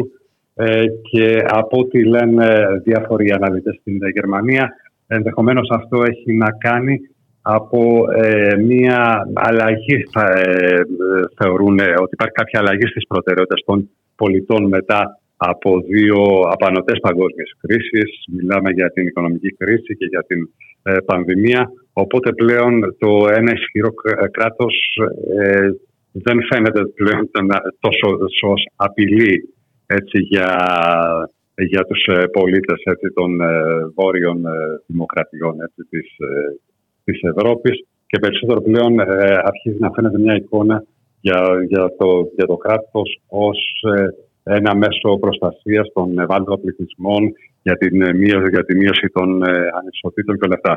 Και μην ξεχνάμε ότι α- αυτή ήταν και κυρίως η ατζέντα έτσι, των σοσιαλδημοκρατών στην, στις γερμανικές εκλογές έτσι, ε, με, με ένα πολύ ισχυρό κοινωνικό κράτος. Ε, με- τουλάχιστον ε, αυτή με, με, είχε την ατζέντα να ενισχύσει το κοινωνικό κράτος. Από εκεί πέρα βέβαια όπως Θα τα δούμε όλα αυτά. Πού θα μας πας τώρα; Ε, αν θέλεις τώρα, ας περάσουμε τον Ατλαντικό, ε, να πάμε στην ε, Λατινική Αμερική. Πολύ θα Ε, ήθελα να τον όπου- περάσω, όχι μόνο νόερα. Πάμε Ε, λοιπόν. δυστυχώς, δυστυχώς όμως όχι για τα γεγονότα που θα περιγράψουμε. Ε. Για άλλες καταστάσεις, ναι, ε, κλείνω και εγώ θέση μαζί σου. αλλά για άλλα πράγματα και όχι για αυτά για τα οποία θα μιλήσουμε σήμερα. Δυστυχώς είχαμε, ε, είχαμε ένα πραγματικό λουτρό αίματος ε, στο Εκουαδόρ, στις ε, φυλακές, ε, όπου ε, έχουν σημειωθεί ε, συγκρούσεις ε, μεταξύ αντίπαλων ε, συμμοριών ε, σε μια ε, μεγάλη φυ- φυλακή στην, ε, στην ε, περιοχή του Γουαγιακίλ στο Εκουαδόρ ε, με 116 νεκρούς μέχρι αυτή τη στιγμή, εκατοντάδες ε, τραυματίες. Ε, και η κατάσταση φαίνεται να είναι ε, εκτός ε, ελέγχου και μάλιστα έχει, ε, έχει τηρηθεί κατάσταση έκτακτης ανάγκης, κατάσταση εξαίρεσης όπως ε, ονομάζεται και στο Εκουαδόρ, που ουσιαστικά σημαίνει ότι ε, πέρασε ο έλεγχος της ε, κατάστασης ε, απευθείας ε, στον, ε, ε, στον πρόεδρο. Ε, να πούμε ότι γενικά η κατάσταση στις φυλακές του Εκουαδόρ είναι έκρηθμη ε, εδώ και ε, πολλούς ε, μήνες, χρόνια θα λέγαμε. Ε, και το περασμένο Ιούλιο είχαμε επίσης ε, επεισόδια με πολλούς νεκρούς. Μάλιστα είχαμε αρχι, ε, αλλε- αλλαγές ε, στην ηγεσία του σοφρονιστικού συστήματος εκεί στο Εκουαδόρ. Ανέλαβε ε, στρατιωτικός, φαίνεται ούτε αυτό λειτουργήσε. Ε, αλλά γενικώς είναι ένα ε, θέμα που ε, ε, ένα ε, ακαθόδες ζήτημα εκεί στο Εκουαδόρ ε, και στην ε, προεκλογική εκστρατεία ήταν σημαντικό ζήτημα. Πριν από λίγο καιρό ήδη είχαμε ε, εκλογές στο Εκουαδόρ, ε, όπου ε, θυμόμαστε τότε στο, ε, κατά την προεκλογική εξα- εκστρατεία είχε αλλάξει κιόλας η ατζέντα σε κάποιες στιγμές ακριβώς λόγω επεισοδίων στις ε, φυλακές με, με, με πολλούς νεκρούς και είχαμε τότε τον ε, ε, αριστερό υποψήφιο τον Αντρέ Σαράους να μιλάει ε, για μια, ε, για μια σοφρονιστική πολιτική που να βασίζεται ε, περισσότερο στην επανένταξη αυτών των ε, ατομων ε, στε- των φυλακισμένων στην κοινωνία. Από την άλλη είχαμε τον πρό- πρώτο τελικά που εκλέχθηκε τον Εγκυκέρη Μεουλάσο που ε, ε, ε, ισχυριζόταν ότι αυτό που χρειάζεται ήταν αστυνοποίηση των μέ- μέτρων ασφα- ασφαλείας. Αυτή τη στιγμή βρισκόμαστε ε, μπροστά στην κατάσταση που είμαστε. Φαίνεται ότι αυτά τα μέτρα τελικά δεν, ε, δεν, Δεν αποδίδουν. λειτουργήσαν. Και δεν... Μάλιστα. Ακριβώς, βλέποντας περισσότερο την ε, γενικότερα την πολιτική εικόνα. Και αυτό και λίγο νοτιότερα και στην ε, Χιλή, αν θελει όπου ε, εν ώψη των εκλογών ε, γίνονται εκλογές εκεί στην Χιλή, προεδρικές εκλογές ε, τον Νοέμβριο, στις 21 Νοεμβρίου. Ε, φαίνεται ότι σκληραίνει η ατζέντα από ε, δεξιές ε, ομάδες ε, και ακροδεξιές θα λέγαμε ε, για, ε, εν ώψη των, ε, έχοντας υπόψη και τις ε, δημοσκοπήσεις που φέρνουν σε πρώτη θέση τον υποψήφιο του ε, αριστερού ε, συνασπισμού, τον Καμπριέλ Μπόρικ, με ένα 23%. Από εκεί πέρα ακολουθεί ένα, ο υποψήφιος του, κυβερνητικού, του σημερινού κυβερνητικού συνασπισμού του κεντροδεξιού και, ε, ο, και ε, με ένα 17% ο Σεμπάστιαν Σίτσελ και μετά με ένα 13% ε, ο, ε, ένας ακροδεξιός υποψήφιος Χωσέ Αντώνιο Κάστ. Και είχαμε το, το Σαββατοκύριακο που πέρασε μπουλικα είχαμε σε μια πόλη στο, στο βορρά της Χιλής ε, επεισόδια που ξεκινήσαν ε, από την αστυνομία. Ε, μια πόλη με ονόματι Ικίκε, όπου σε αυτήν έχουν συγκεντρωθεί αρκετές χιλιάδες ε, μετανάστες, κυρίως από Βενεζουέλα και Αϊτή. Ε, είχαμε αρχικά μια ε, επίθεση της αστυνομίας, αλλά από εκεί πέρα συνέχισε ένα πογκρόμ, θα λέγαμε, από ρατσιστικές και ξενοφοβικές ομάδες κατά αυτών των ανθρώπων, όπου τους ε, καίγανε τα ε, υπάρχοντας σκηνές, ε, ε, οτιδήποτε και, και υπηρετώντας μια ακροδεξιά και μια λογική ρατσιστική και ακροδεξιά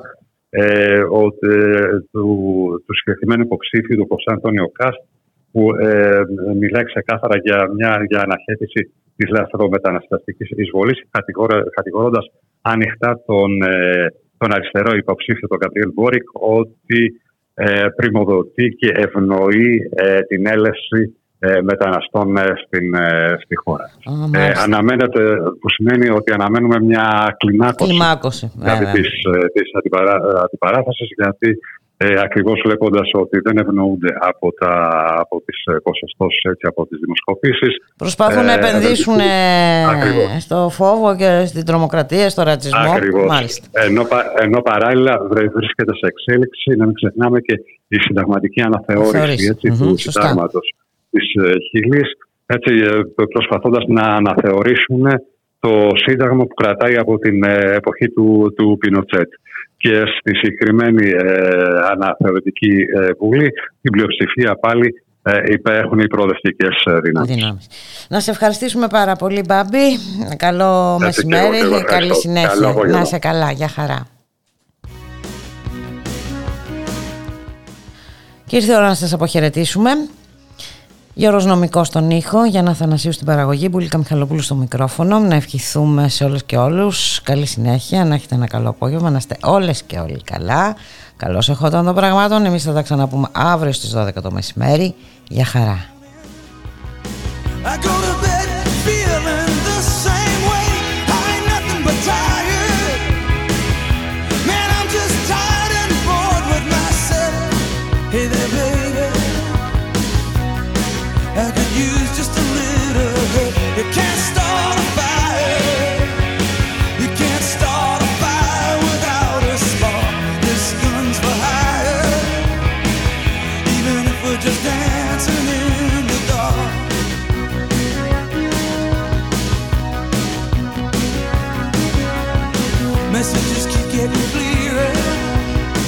Radio's on and I'm moving around the place. I check my look in the mirror.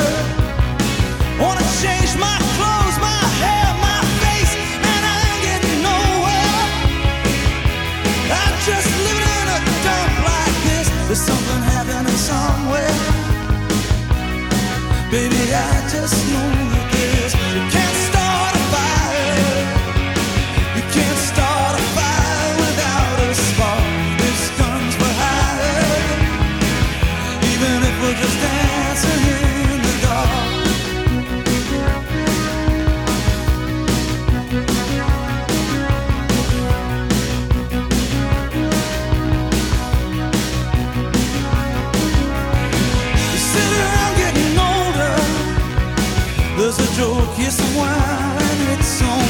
I shake this world off my shoulders. Come on, baby, laughs on me. Stay on the streets this and they'll be carving you up alright. Say you gotta stay hungry. Hey, baby, I'm just a.